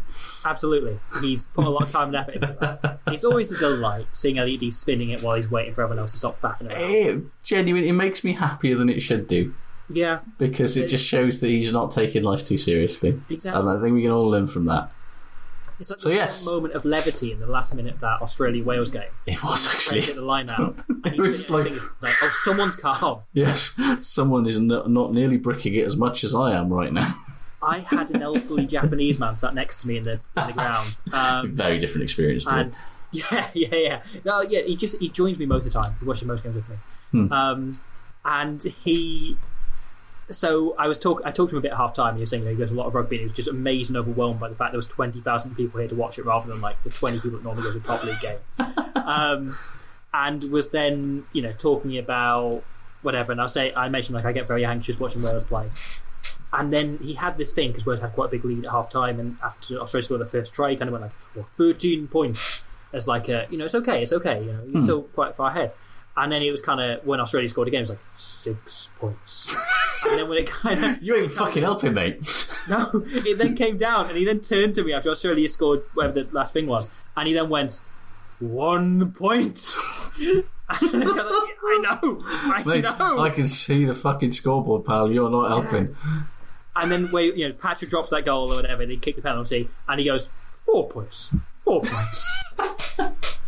I mean, I, I feel like I need this guy to watch all rugby with me, just because it seems quite. Re- he seems much more chill about it all than I am. So yeah.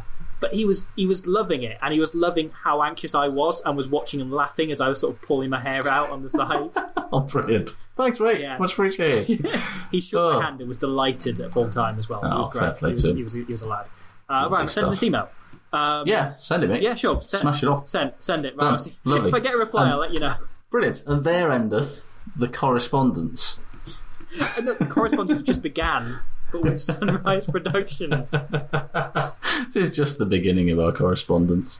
Um, so, shall we briefly talk about things that we learned from the weekend then, given that we are, you know, Yeah. 80 minutes into this podcast? Um, things I learned from this weekend. Um, the dragons appear to have been naughty boys, actually. Look, we, we were both here last week when I think we both defended the Dragons against a lot of the flack that they were getting for signing Jamie Roberts in a sort of let them have their moment for being the big spenders, for fuck's sake, was the general vibe. However, um, since then, the Blues and Toby Booth, who seems genuinely terrifying these days, um, have both directly claimed that there was an agreement between all four regions that no new signings would be made due to the whole massive financial uncertainty thanks to COVID thing. Um, Now, and also as in light of the huge pay cuts being enforced on players and staff throughout the sport in Wales, it was sort of said, should we not be dickheads about this and not spend any more money on signing new players and just try to look after the staff and players that we've already got? Um, now, if that's true and the Dragons decided to see that as an opportunity to have a free run at signing five Welsh, Welsh internationals with the cash they'd saved from making other players and staff take pay cuts, I mean, that is quite shithouse behaviour, isn't it? Yeah. I will add, though, the part of the story everyone's ignoring Mm. is that there was another signing made by one of the Welsh regions in the time in which was supposedly that? it was off limits.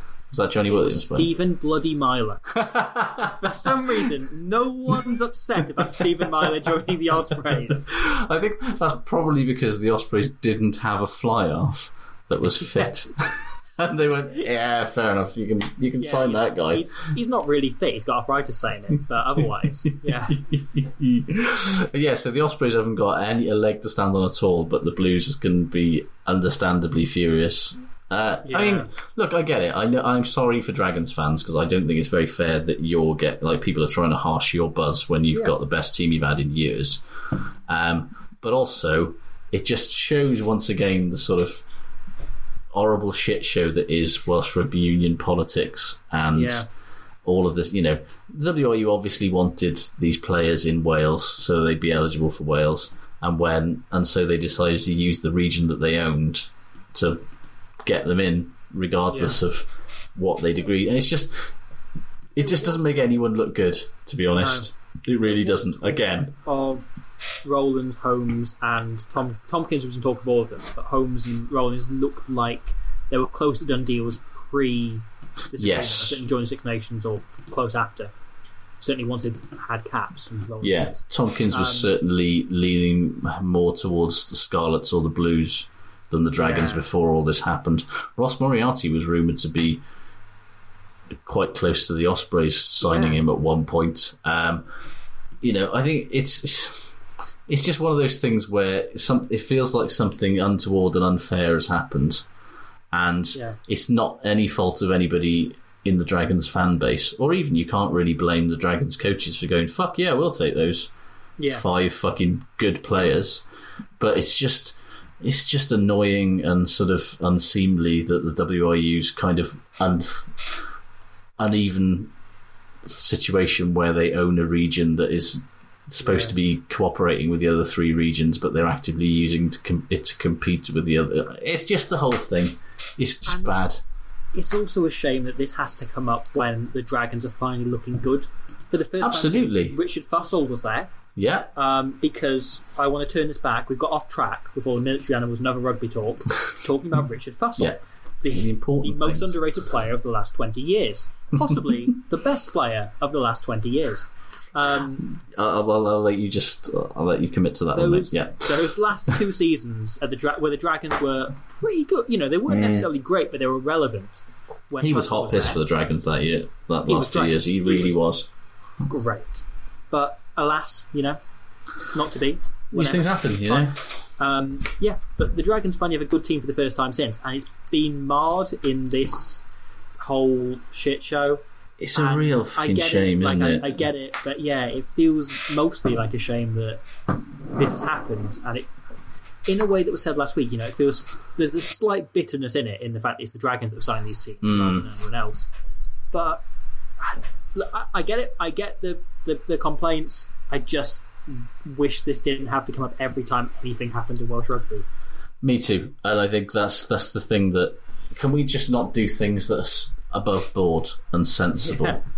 Yeah. Can we, can we not just constantly be infighting and trying to fucking take advantage of each other? And Exactly. it's just so boring Above for board, everybody. Unlike Oscar the cat.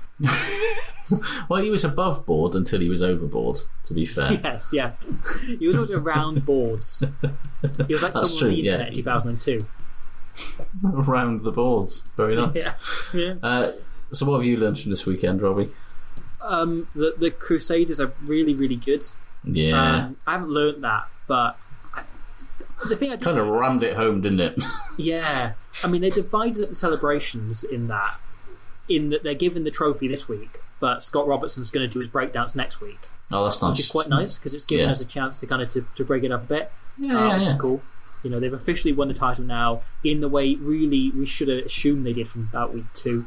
You know the moment they turned up and they had their proper team out rather than Yeah, well, their, their first game was week two, wasn't it? And you went, oh yeah, they're going to win this, obviously. Exactly. Like Yeah. we kind of knew that before, and now we definitely know it. So who cares? Yeah. Uh, the trophy is slightly mad. It's a Uh, plank of wood with a sword on it.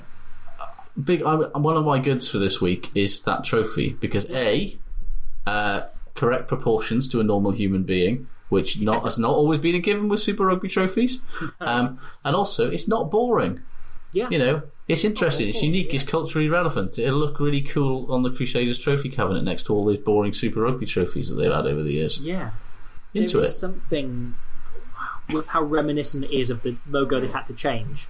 Mm. Otherwise, you know, I I'm into it. I like it, and that was the the big takeaway from this weekend is how good it looks in all photos and how you've It got does. to squint It really the does. sword in half of as Yeah, well. yeah, yeah. Um, what I learned from this weekend is that I'm, I'm really glad Warren Gatland's 10 week nightmare is over. Um, Yeah. it's weird to think that Gatland's probably going to view going off to coach the Lions, which is arguably the toughest and most demanding job in all of rugby union, um, as a welcome fucking break after what's happened to the last 10 games. But honestly, I'm starting to think that if Super Rugby Aotearoa had gone on much longer, he'd have gone and cleaned his own windows again just in the hope of fucking falling off. Um, we've basically we've basically discussed every week what's gone wrong for Gatland and the Chiefs, uh, from bad luck to terrible refereeing decisions to an injury crisis that has robbed him of everybody good bar Brad Weber, um, and losing flipping Boshier and Cane this weekend was yet another just this you can't catch a fucking break.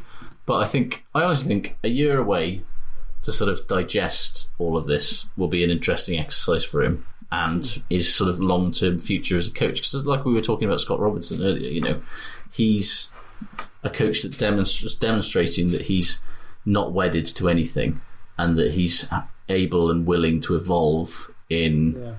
a variety of ways. And like, there's definitely questions like for all the shit luck he had. There's definitely questions that need to be asked about how he's coached the last ten weeks Hmm. and how his the demands of Super Rugby are different to, to the demands of Wales. It's too reductive and obvious to question his tactics, like a lot of people are, because that's the weird thing that everybody does when things aren't going well for Warren Gatland that they don't Yeah. do with other coaches. For some reason, it's the system and the tactics every time Gatland goes. because they're not fun to watch. You know, Yeah, uh, plays what you'd call in inverted commas winning rugby. And yeah, so he does. And when it's not winning, it becomes a, a bat to hit him with. yeah. Uh, but I just think it's just people saying people writing off Warren Gatland because of 10 Oh, yeah. And people are kind of now going, "Oh, actually, was he ever that good a coach? You just get lucky with Wales." Like, actually, look at what he yeah, people get Wales. yeah, people get lucky when they coach Wales. That's what happens. yeah, but like, look at the absolute shit show. Not just that Welsh rugby was when he took over, you know, the, the quarter final or pre quarter final exit and everything, pool stage exit. Yeah. But the shit show he had to deal with every single week. Oh, yeah, Other constantly. Pivac and so on won't deal as well with it, and if they do, it's because they watch Gatland deal Yeah. so well, so consistently. Well, fucking great. Let's play face it. Graham Henry, the week before last, basically said that coaching Wales nearly killed him. because the ten- the constant spotlight and the constant pressure and the relentless expectation and questioning and demands, and you cannot walk out of the fucking house without somebody telling you like he literally said it was, the, like, it was one of the best times of my life, but it was also it nearly killed me because of how intense it was. And Warren Gatland did it for eleven years Yeah. and won shitloads. Conf- It's he raised the standards people expected as well. But some Yeah. people thought Wales were going to be contenders for World Cups, and they Yeah. were going to be in the hunt for every Six Nations. yeah. All of a sudden, Wales have a rough, you know, a rough Six Nations under Wayne Pivac, and you know aren't challenging for the title, and people are going, um, well, is this guy any good or what? Whereas, you know, finishing maybe fourth or third in the Six Nations for a rookie coach before Warren Gatland would have been considered a pretty good fucking return. Yeah, yeah. And that just shows the level that he, you know, the standards that he raised for us as a nation that people haven't quite appreciated, I don't think. And I don't think this Chiefs team are a bad side by any stretch. You know, we, we talked about it. Look how last week, closely but- how closely they've lost so many games and how game. you know there's there's definitely an ask you know this Super Rugby uh, there's a question uh, a sort of argument to be made that in terms of the standard of rugby Hmm. in terms of the pace the intensity of the play you know it's probably been the most intense club rugby competition I've ever seen Yeah. um, and that's, you know, for a, a coach coming in for, you know, his first taste of Super Rugby for, you know, over Yeah. 15, 20 years, basically, it's, it was, you know, it's a big ask to come into something that is basically a cup final every weekend. Yeah. I mean, Perenara said this is completely unsustainable as a tournament. We Yeah. it's a one off. Like we we can't manage this. we don't want to do this again. Yeah. No, because it's it's been so intense and the standard has been consistently high. And the thing James Gemmell said about it being the best standard competition consistently I've ever seen. You know, like, I, I get it. I get it. Yeah, I know. agree into it. We've said you know- it before. Like it's very samey and there's It a is. lack of niggle, but it has. But we cannot deny how the quality is. Yeah, like Yeah. The, the, the, the issues that I have with it are more to do with narrative and meaningfulness of it, and this. But the in terms of the quality of the rugby, it's been fucking remarkable, you know. And and you also look at that that Chiefs team, and even the players that haven't been injured, you know. You look at somebody like Aaron Cruden or Damian McKenzie, or you know even Brad Weber. Like you think, like is Aaron Cruden a, a Warren Gatland fly off? No, Is Damian McKenzie a Warren Gatland fullback? You know, it kind of works in the Shane mold, and every now and again Gatland would make make accounts for some. He'd kind of go, well, you know, I'll let. You I agree, and that, spectacular. but I think he still deep down doesn't want him playing at fullback, which is a position that he absolutely does not want that to happen from. Yeah, yeah, and yeah. so you know, I you know maybe he's be better off moving to the ten, but it'll be interesting to see what happens when he's away. Mm. Because if all of a sudden they become good, Yeah, Oh, boy. they could play Gatland's tactics and win four games, and people would say this is a huge improvement. yeah, that's true. Yeah, Um, people would call for him to be gone, and people would be missing actually the foundations he put in place and the fact that I, I hold this Chiefs team is one win away from being brilliant as well. Probably is. At any, Yeah, yeah, yeah. Point, you know. That's very true. Needed momentum as all yeah, all Yeah. seem to. But yeah, you know, it's we keep going in circles on the Chiefs, and they have kind of become the talking point of this tournament more than They have. any of the other teams who've played. Yeah. Or oh, pretty good rugby. Yeah, than yeah, Yeah. more winning is is Yeah, rugby. yeah. Yeah, it's interesting, isn't it? Mm. Speaking of which, uh, Ardie Savea might not be able to sell a dummy, but he's got a real promising future in contemporary dance. Honestly, yeah. the poise, the extension, the way he committed to that with his eyes, it was almost balletic in its execution. And the, It's the, still going up. I think the best look was the look on Brad Weber's face, which went from sort of confusion, as if he was expecting Savea to do something really impressive. Hmm. As you know, it's like, oh, you've done, you must have something up your sleeve here, pal. And then this sort of weary realization that no, no, okay, I'm just going to tackle you now. Then it was, Yeah. uh, of all the things to happen over the weekend, and there were many, many good things. I think that was just, So, that was just my I favourite didn't part. Realise it was a Saturday, and I slept and missed most of that game. Um, And then you woke up to a lot of this. Exactly. I opened Twitter and I sort of saw before the video loaded, like, a, "Whoa, look at this dumb! What a dummy by Ardie Savea!" And it was like, "What a dummy! Yeah, that's Not in a, good way. certainly when you say it's a huge dummy. It's yes, it is. It's still going. It's still, Still going. fucking going. oh. Right. I can just uh, imagine like James Hook watching that at home and going, "I need to come out of retirement. Yeah. I need for an even bigger." If that's if that's what the, if that's what a dummy is now, then clearly I need, need to start around my ankles and just do a full sort of, you know, like an axe chopping mech all the way from top to bottom. Oh, glorious stuff! Right, okay, I think that's the week um, because yeah, I mean yeah, the yeah, Crusaders won. Everybody knew they were going to win. Yeah. Um, should we do some shit good? Let's let's. Let's. Uh, you got any? Should we start with let's, let's start with shit. Yeah, why not? What have you got for Okay. shit, Robbie? Uh, so I had, you know, Gatland just being hounded. Uh, Yeah. And also the, the the dragons thing being, I guess, hounded again. Um, I actually think we've sort of touched on all of my shit so far. Um, but we've touched uh, on let's let's not, let's let's pray nobody takes that particular sentence out of context and makes it an audio clip. We've touched on all of my shit. This is this has been going on whilst you've been listening. There's been a separate game over the webcam. It's been really fun, really enjoyable. Yeah, Um, we're going to sell the rights to Sunshine Productions. Fucking Um, right we are. If they'll have, a, if if they've got any budget left over after the uh, Unsinkable Sam biopic, I can tell you exclusively, they have not yet replied. that shit. Um, shit for me. Uh, whoever at the Ospreys decided to let Regan Grace get out of their youth system and sign for St Helens. Yeah. yeah. Did did you see that? I mean, everybody's fucking seen that hat trick now.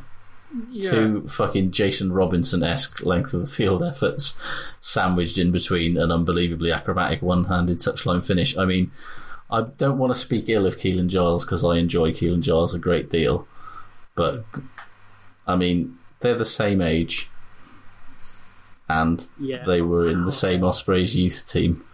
A, that must have been a very fun Ospreys youth team in the sort Yeah. of, you know, 2009 to 2013 sort of era. At minis rugby, those pair must have been a fucking nightmare. But honestly, he looks like the real deal. The WRU should be doing everything in their power to get that guy. You don't see pace like that very often No, in our sport. no. He looks very good. And And vision as well. Just yeah, yeah, yeah, that's it as well, isn't it? It's it's vision and yeah, it's almost scary. Um, you have reminded me how much I've missed Keelan Giles though, because he was great, and I Keelan Giles was and remains great. Yeah, he's blocked me on Twitter. Which, honestly, I don't blame him for because of the amount of shit I talk about the Ospreys. Um, like I, Is that? I took I mean- a second and I thought, actually, no, fair enough, fair enough. See, this is like when I discovered that Lee Byrne had blocked me on Twitter. I still don't know why.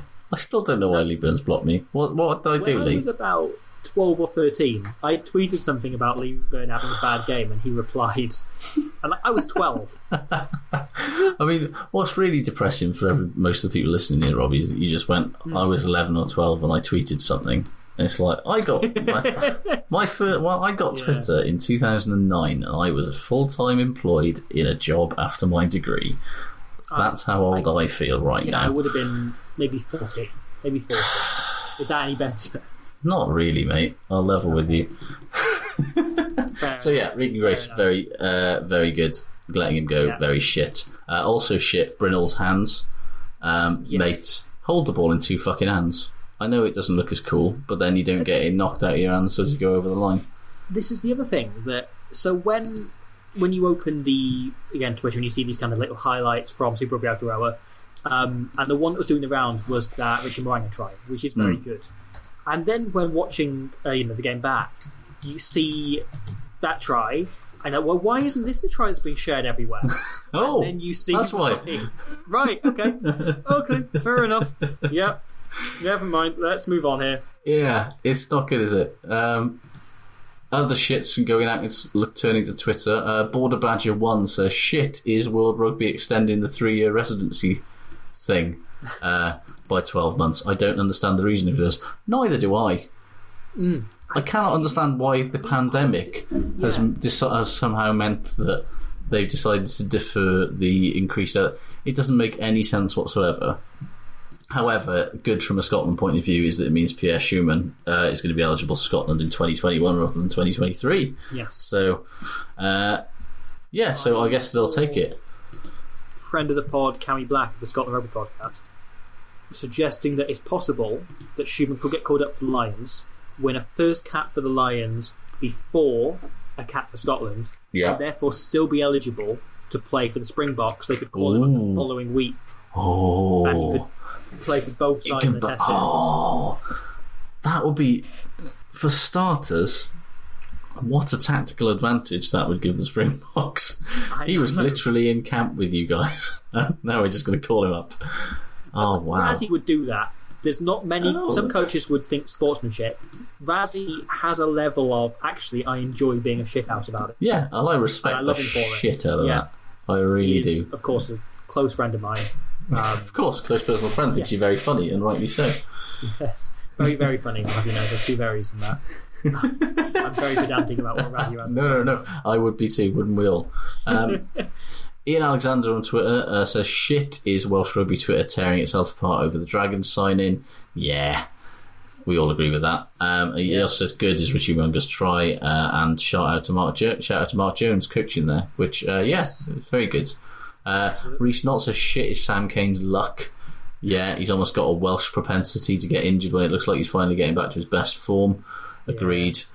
Um, yeah, and uh, good, Dennis Suter says good is BT Sport removing the tomahawk chop, and Ross Mather says, but shit is them using the war bonnet wearing Estefan in a promo. Yeah, I mean, a lot of people saying that it's shit that they've changed the uh, eligibility rules for no real reason. Uh, Anna Sells says shit the Lib Dem councillors in Cardiff being arseholes about the Blues using the leisure centre to train after giving up their training ground for a hospital.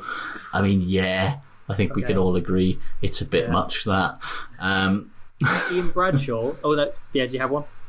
uh, no crack on. No, yeah. Ian Bradshaw said, and this should have been in shit, but I forgot about it.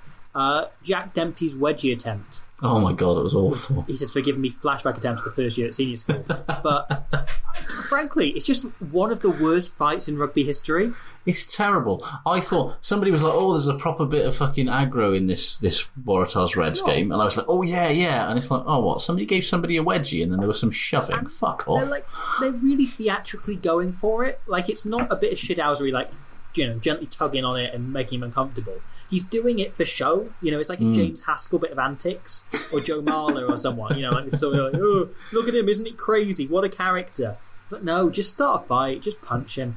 Who cares? Just punch him. Uh, finally, then in shits. Uh, actually, I've got two. No, I'm going to say the one for good. Actually, uh, Okay. but yeah, Neil Webber says uh, shit is the innuendo about a club challenging for the top four and salary cap breaches. Say who it is or don't report it until you can because it's hurting my good. I think he's a Bristol fan. Um, yeah, I think the reason that they aren't saying anything is because if they say it and it's not true, then they get Yeah. sued. um, yes, so there's your shit. Should we move on with good? I'm Sure. Uh, good. Uh, I like the fact that Rhys Patchell hasn't taken off his Stay Strong for O's wristband in six years. Really? Uh, I noticed on the S4CC rugby show this week uh, that he was wearing it even Mhm. to do some media stuff. And honestly, you don't keep wearing something like that. You know, fucking rubber wristbands are very, very 2008. Oh, absolutely. And you know, you don't keep wearing something like that as a professional player six years on, unless it's something that really meaningful, really meaningful to you. Yeah. And um, Cory Allen still wears his too, and still does the Owen Williams gesture when he scores. And honestly, I, I just I, th- I thought about that. and I was watching it last night, and it just it says something really great about rugby to me, uh, which is you know he was Owen Williams was injured six years ago. He's been out of the game now probably longer than any of these boys were his teammates, uh, and yet they still want to sort of make sure that nobody forgets him and that the Welsh public never forgets him. And that's that for me is is rugby. And it was yeah. just really nice to see. So yeah, I'm going to be a bit fucking earnest for a change. Ah, no, absolutely, and that that fits in with dogs looking at each other at a It's exactly looking that. at each other across the ocean. Exactly. with It's things that will make me cry in the right atmosphere. Like, get, get that Sunrise Yeah. Productions. Get that in the film. There needs to be a bit where one dog wears a wristband for six years. Absolutely. Um, good for them and shit for everybody else. Uh, the fact that the Crusaders and Leinster have spent their lockdown working together to make each other even more terrifying.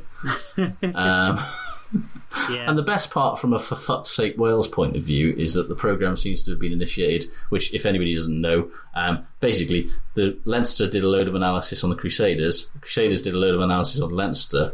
Uh, they game planned for each other and worked out how they'd exploit each other's weaknesses, and then they basically compared notes.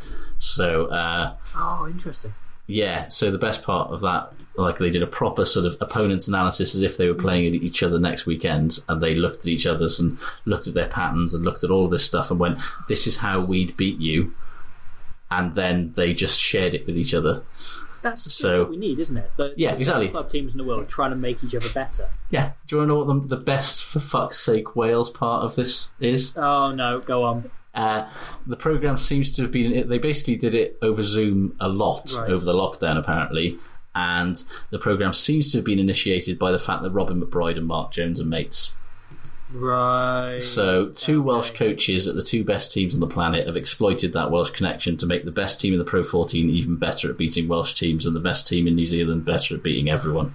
Can they give Um, those secrets to like RGC, who can then beat the Crusaders? Just hand it to a region. Just, just Yeah. Mark Jones. Just just send a, a quick DM to someone with just a couple of little words of advice. Um, but yeah, I thought it was really interesting and innovative, and I think there's there should be more north south cooperation like that. Until obviously Yeah. we have our fucking north south fucking All super game. Yeah, Yeah. and then obviously it'll all be much more too serious They for can, that. they can play on that weekend, the two of them together. Indeed, that's a good point. Yeah, yeah. Yeah. Uh, what what That's other what goods have you got, Robbie? I am not going to lie to you. I don't have anything written down for good, and I've been desperately trying to think of There's nothing anything good. that There's nothing good. Oh, There's no, nothing good. The one kind of thing that I realise is good, and it's weird mostly, Yeah. is that I'm actually looking forward to watching the Ospreys play in two weeks' time. And I realised that over the weekend. I was like, no, I am genuinely looking forward to it. Yeah, me too. Also, for starters, because I feel like I, I like the look of Toby Booth. He seems Yeah. like a a sort of a, a lunatic, but the sort of lunatic I can get behind. Yeah. Um, and I don't know. I just feel like it can't be as bad as it was before the lockdown. No. So And yeah, I've genuinely missed them. You know? It's just Me too. nice to see everyone run out. Like, I haven't been able to root for a rugby team earnestly and with genuine Yeah. conviction since fucking March. Exactly. It's been way too long. I've missed it. I like. I want to know how Lloyd Ashley's doing. You know. Yeah. And all of the kind of like the mid-tier players who occasionally you see one tweet that they've, you know, they've painted their wall in their kitchen. Yeah. But Oh, sounds. James King. That's what I want to know. exactly. What's, That what's on him? Yeah. Dan Baker, how are you doing? All of all of the boys. Is it Mark Thomas is signed for Quins? Good on him. He would have qualified here. Yeah. The other Gareth not? Thomas. Yeah. I want to know. want to know how they are. How the lads are. Completely agree. Like, Yeah. I, I'm, I'm just in general, I'm excited that rugby's in the northern hemisphere is less than seven Yeah. days away, and you know, Pro 14 is less than a fortnight away. It's just, it feels like something good and Yeah. happy. Um, That is my good info. Indeed. Uh, Will Gaines, uh, Marginal Gaines on Twitter, says good is obviously Ardie Savea's full on circle of life dummy, which is a glorious, glorious way to describe it. Um, yeah, uh, It's right. That's from the version of the Lion King made by Sunrise Productions. yes, that actually is, isn't it? Yeah. Ardie Savea is a huge dummy, but he's holding Simba. The, he's holding the Simba the whole Yes. time. But Simba in this case is that weird cricket lion. Yes. that uh, and uh, if people haven't gone to the website of Sunshine Productions and found this graphic of all the mascots, it's going to be very confusing for them. I've just realised this. Sure, but Probably shouldn't have based an entire podcast on it, really. but we're 109 minutes in now, so fuck it. Um, yes, so uh, other goods. Graham Golvin uh, gets in, and this, I mean, he's fucking stitched me up proper here. But good is the amazing story of uh, Ulujare Oguntebeu, I'm going to say. Um, uh, brackets, he says, I wouldn't attempt to pronounce that either. Well, I just did. Uh, who um, is a six foot eight, 120 kilogram Scottish qualified Nigerian lock who's been playing club rugby in South Africa, and uh, he lived in one of the roughest areas of Edinburgh for 12 years um, before moving to South Africa with his parents um, and taking up rugby. And now he's got a trial for Edinburgh. Okay. um, where Wow. Okay. you know it's he's uh, apparently very very raw, and he admits that he didn't take up rugby pretty. He took up rugby pretty late, and the first time he stole a line out, he was didn't realise he was allowed and gave the ball back, um, which is lovely stuff. Um, but yeah, he's six foot eight and 120 kgs, um, and a, and a a big fucking lad. And so, yeah, it'd be interesting to see. And Rich, you know, apparently loads of clubs in England were after him, but because he uh, lived in Scotland until he from the ages of two to fourteen, he was like, no, I want to go back to Edinburgh. I want to go back to Oh. Scotland. And you know, I've still got friends. I've still got sort of non-related aunties and uncles over there that I want to, you know. I so yeah, Richard Cockerill's got him in on trial. Um, I can only imagine the absolute glee that must greet Richard Cockerill when a six foot eight hundred and twenty kilogram fucking lock Yeah. walks who's out rough as uh, old boots in terms of his skills, but it's just he probably just looks at that and just thinks, yes, Yes. yes, I can use this. The old just punch line comes out. Absolutely, it does. Uh, yeah, so uh, I, I think we'll all be very excited to kind of Yeah. see what what happens with all that. Catch a tackle, but But fuck he me, he's a big lad, ball is. so therefore, Richard Cockerill will sign him. and he's got the clearance to uh, to steal a line out or two. Clearly, um, Tony Sylvester says good is uh, BT showing all uh, the Premiership's restart matches live uh, and making them available free for season ticket holders. Um, I level with you. I think it's ridiculous that BT don't show all the matches live anyway. But it is very good that it is The very good that they are making them free for season ticket holders. Yeah. The amount of times I've gone, oh, I quite fancy watching Northampton play whoever. Nope. And you go, oh, I, I can't. Right, okay, fine. There's not even another match that clashes with it. I just can't watch it. No, it's it's bizarre, isn't it? Yeah. Yeah. Uh, Matt Jules says, good, the shape on Mark Jones's calves. Uh, genuinely, fabulous shape. Got to give it to him. Okay. He's been uh, he's been he's been hitting the leg press big style. That's all I can say. Um, and then Neil Webber says, good is uh, Sinckler slash Radradra based anticipation. I think deep down, we've all kind of got a little bit of Sinckler Radradra based Bristol. Oh, just Him doing those sexy hands from last year, but dropping. I mean, it, it's sexy. You're throwing an actual semi in. You know, it's gonna. I've made this joke enough times that you know. It's a good joke, though. You look, a, Yeah. good, a good joke bears repeating as many times as you can get away with it, in my opinion. Inappropriately named because he gives me a full on erection. Absolutely. But you think about it, like, because I, was doing the, I, I was playing uh, rugby challenge, and I was, I was basically updating Bristol's squad, Okay. and I mean, it's the thing is, it's not only Radradra and Carl Sinckler, it's fucking Ratu Naulago as well, Hello. who is Hello. fucking quick.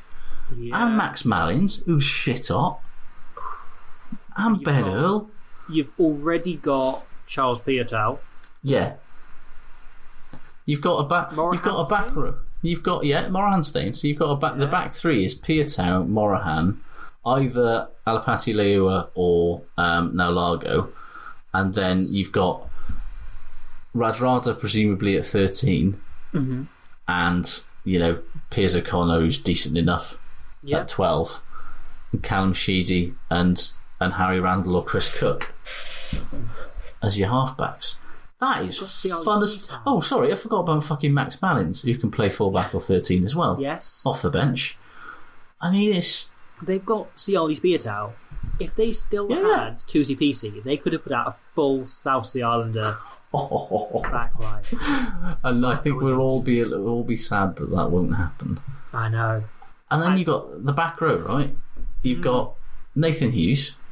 Yes. You've got Steven Luatua, Yes. who's and presumably at seven this year you'll have Ben Earl, which Yes, please. Oof, yes, please. But also, you've got they've got Mitch Eadie back from Northampton, who's very good. Nice. Okay. Yeah. They've got Jake Heenan, who was very good for Connacht Mm-hmm. a few years ago and had some injury problems, but still remains very good. And you've got Dan Thomas, who's probably the best Welsh seven not yeah. playing in Wales. Yeah. Yeah. And that's just, just there's so much. That's- Chris and- can play six. Chris Fury can play six, or he can play lock, where he, Yeah. you know, and he's got Dave we've got Dave Attwood in there. Shithouse. You've got Joe Joyce and Ed Holmes that are decent players. Solid That are, players. And then up front, you've got Harry Thacker, Carl Sinckler, and Oh, John I mean, still there. John Afoa's staying. John Afoa's still there, yeah. I assumed he was retiring. Nah, he's he's That's thirty quite six and still going on. He's going to come on. He's going to come on after Sinckler's basically just destroyed somebody for sixty minutes, and then they're going to bring John Afoa on, and he's going to come on for the last twenty, and John He's gonna Afoa the fuck out of it. Yeah, he's going to be good for 20. I like the thought. This is a. This This is Bristol- Harry Thacker. Oh, ah, it's a yeah. hell of a team. It's so much fun. That's the thing. I Toby don't- Fricker, the Welsh winger. That's a great. That's a rugby challenge name. That's a randomly generated. It is, isn't it? Challenge. Uh, They've had to it's a great name, though. It's a great name. That's the. But you look the thing, you know, there's players like for all of the talk of Bristol being over the cap, Hmm. and they have got a lot of very good players. Don't get me wrong, but Yeah. they've also, you know, they've got players like Andy Uren and Sam Bedlow, and Henry Purdy, who you know came over from, Yeah. who was basically playing the championship. Yeah. You know, they got Joe Joyce, who nobody else wanted, Jan Thomas, who nobody else wanted. And they've taken Brian Byrne came over from Leinster because he wasn't wanted. As you say, Toby Fricker, who's a, a, a made up guy. Um, he's from Ebbw Vale, actually. Is very much the Eddie Jones approach. Oh, okay. The Eddie Jones approach of just like he's someone that rips the ball away. You know, there's not a flashy player. So Chris Yeah, Brown, yeah, Randall, yeah. Andy Uren, all entirely fine players. There wasn't there a stat that going by statistics, Andy Owen is the best scrum half in the world. like Opta published a list of like by position, and Andy Owen was the most effective and efficient scrum half in the entire planet across all the major leagues. Amazing. Uh, you Andy, Euro- Andy Euro for England. I think we should leave it there. and uh, let's let it go out, go forth from here to all the nations. Andy Euro for England. Let's make it happen. right. I think we've we've gone on for. We haven't quite hit the two hour mark, Oh, which man. I think How far off are we? uh, we're like three minutes off. But you oh, know, should we just nat in three minutes to hit it? I probably should actually. Yeah, fuck it. Let's let's. Okay, okay. Um, Uh, seen any good? Team? I'll tell you. I'll tell you what. So let's talk about Toby Fricker, right? Okay, cool. Uh, Toby- Toby, Fricker was playing for uh, was like two years ago. Was playing in the Premiership, the Welsh Premiership Mm-hmm. for Ebbw Vale, and scored a fuckload of tries for. Um, oh, do you remember when? Um, what's his face? Uh, Sam Davis's dad was Oh, at Nigel Davis. Ever- Nigel Davis was at Yeah. Ebbw. He fucking was basically smashing it up in the Prem, and then Pat Lam, who apparently keeps a really close eye on people who are not playing professional rugby at the top level in Wales. If the Ali Brew Yeah. thing is a, you know, people, uh, the Bath and Bristol guys are really watching who's not playing for the Welsh Absolutely. regions. Um, he went, he went. Oh, we'll have a go at this guy. So yeah, he signed him out of from Ebbw Vale. I love it. To, which I mean, Bristol have also got a guy in their squad called Tiff Eden. yes, So I'm pretty sure it's like you know when you know when there's a perfume advert on the telly and it'll come Yeah. up with like the signature of a model you never heard of. I'm pretty sure Tiff Eden is one of those. Tiff Eden sounds like the poshest man I've ever met. Yes, And I bet he is. I mean, yeah, he looks it. To be fair, He He's- does. Oh he- he no! really- What's that? What's the facial hair on that squad photo? He is. uh, He's got a sort of bum fluff beard, which, as somebody who between 2005 and probably 2012 had a bum fluff beard, I there was a time and a place for it. That's all I'm going to say. Uh, but that time and place has has has passed by by quite some Oh, distance. boy. Okay, Tiff Eden. I came here to play, not just hold pads. Oh, he's fighting talk. He's not I like it. up. Saying it's frustrating. that is the headline saying fighting talk from Tiff Eden. Oh, I think I persevere all the attributes I need, blah, blah, blah, blah, saying he wants to be first choice for Bristol. It reminds me of, do you remember Rory Clegg? yeah. Yeah, Rory Clegg, Harlequin. Um, I remember him saying in 2010 when he was the England and 20s fly half. They said, you know, they said like, so do is your aim to be like the England fly half by 2015? He said, no, I want to be the England fly half by 2011. Um, he went on in 2015 to sign for Glasgow as emergency cover during the World Cup, um, and that was sort of the end of his career. But I'll always remember him for the sheer, unabashed confidence.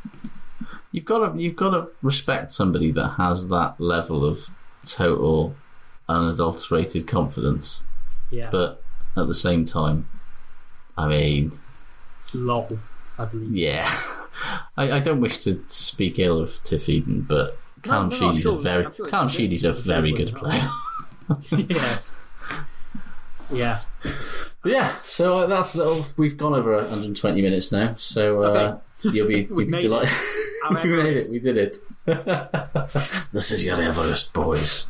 Um, that was the absolutely worst impression that I've ever done, uh, and I think that's a perfect time for us to end it. Robbie, thank you very much for, for joining us again. Don't panic, everyone. Lee will be back next week, uh, and some sense will have been restored. I would imagine. Cool. Bye, everybody. See you next week. See you. Bye.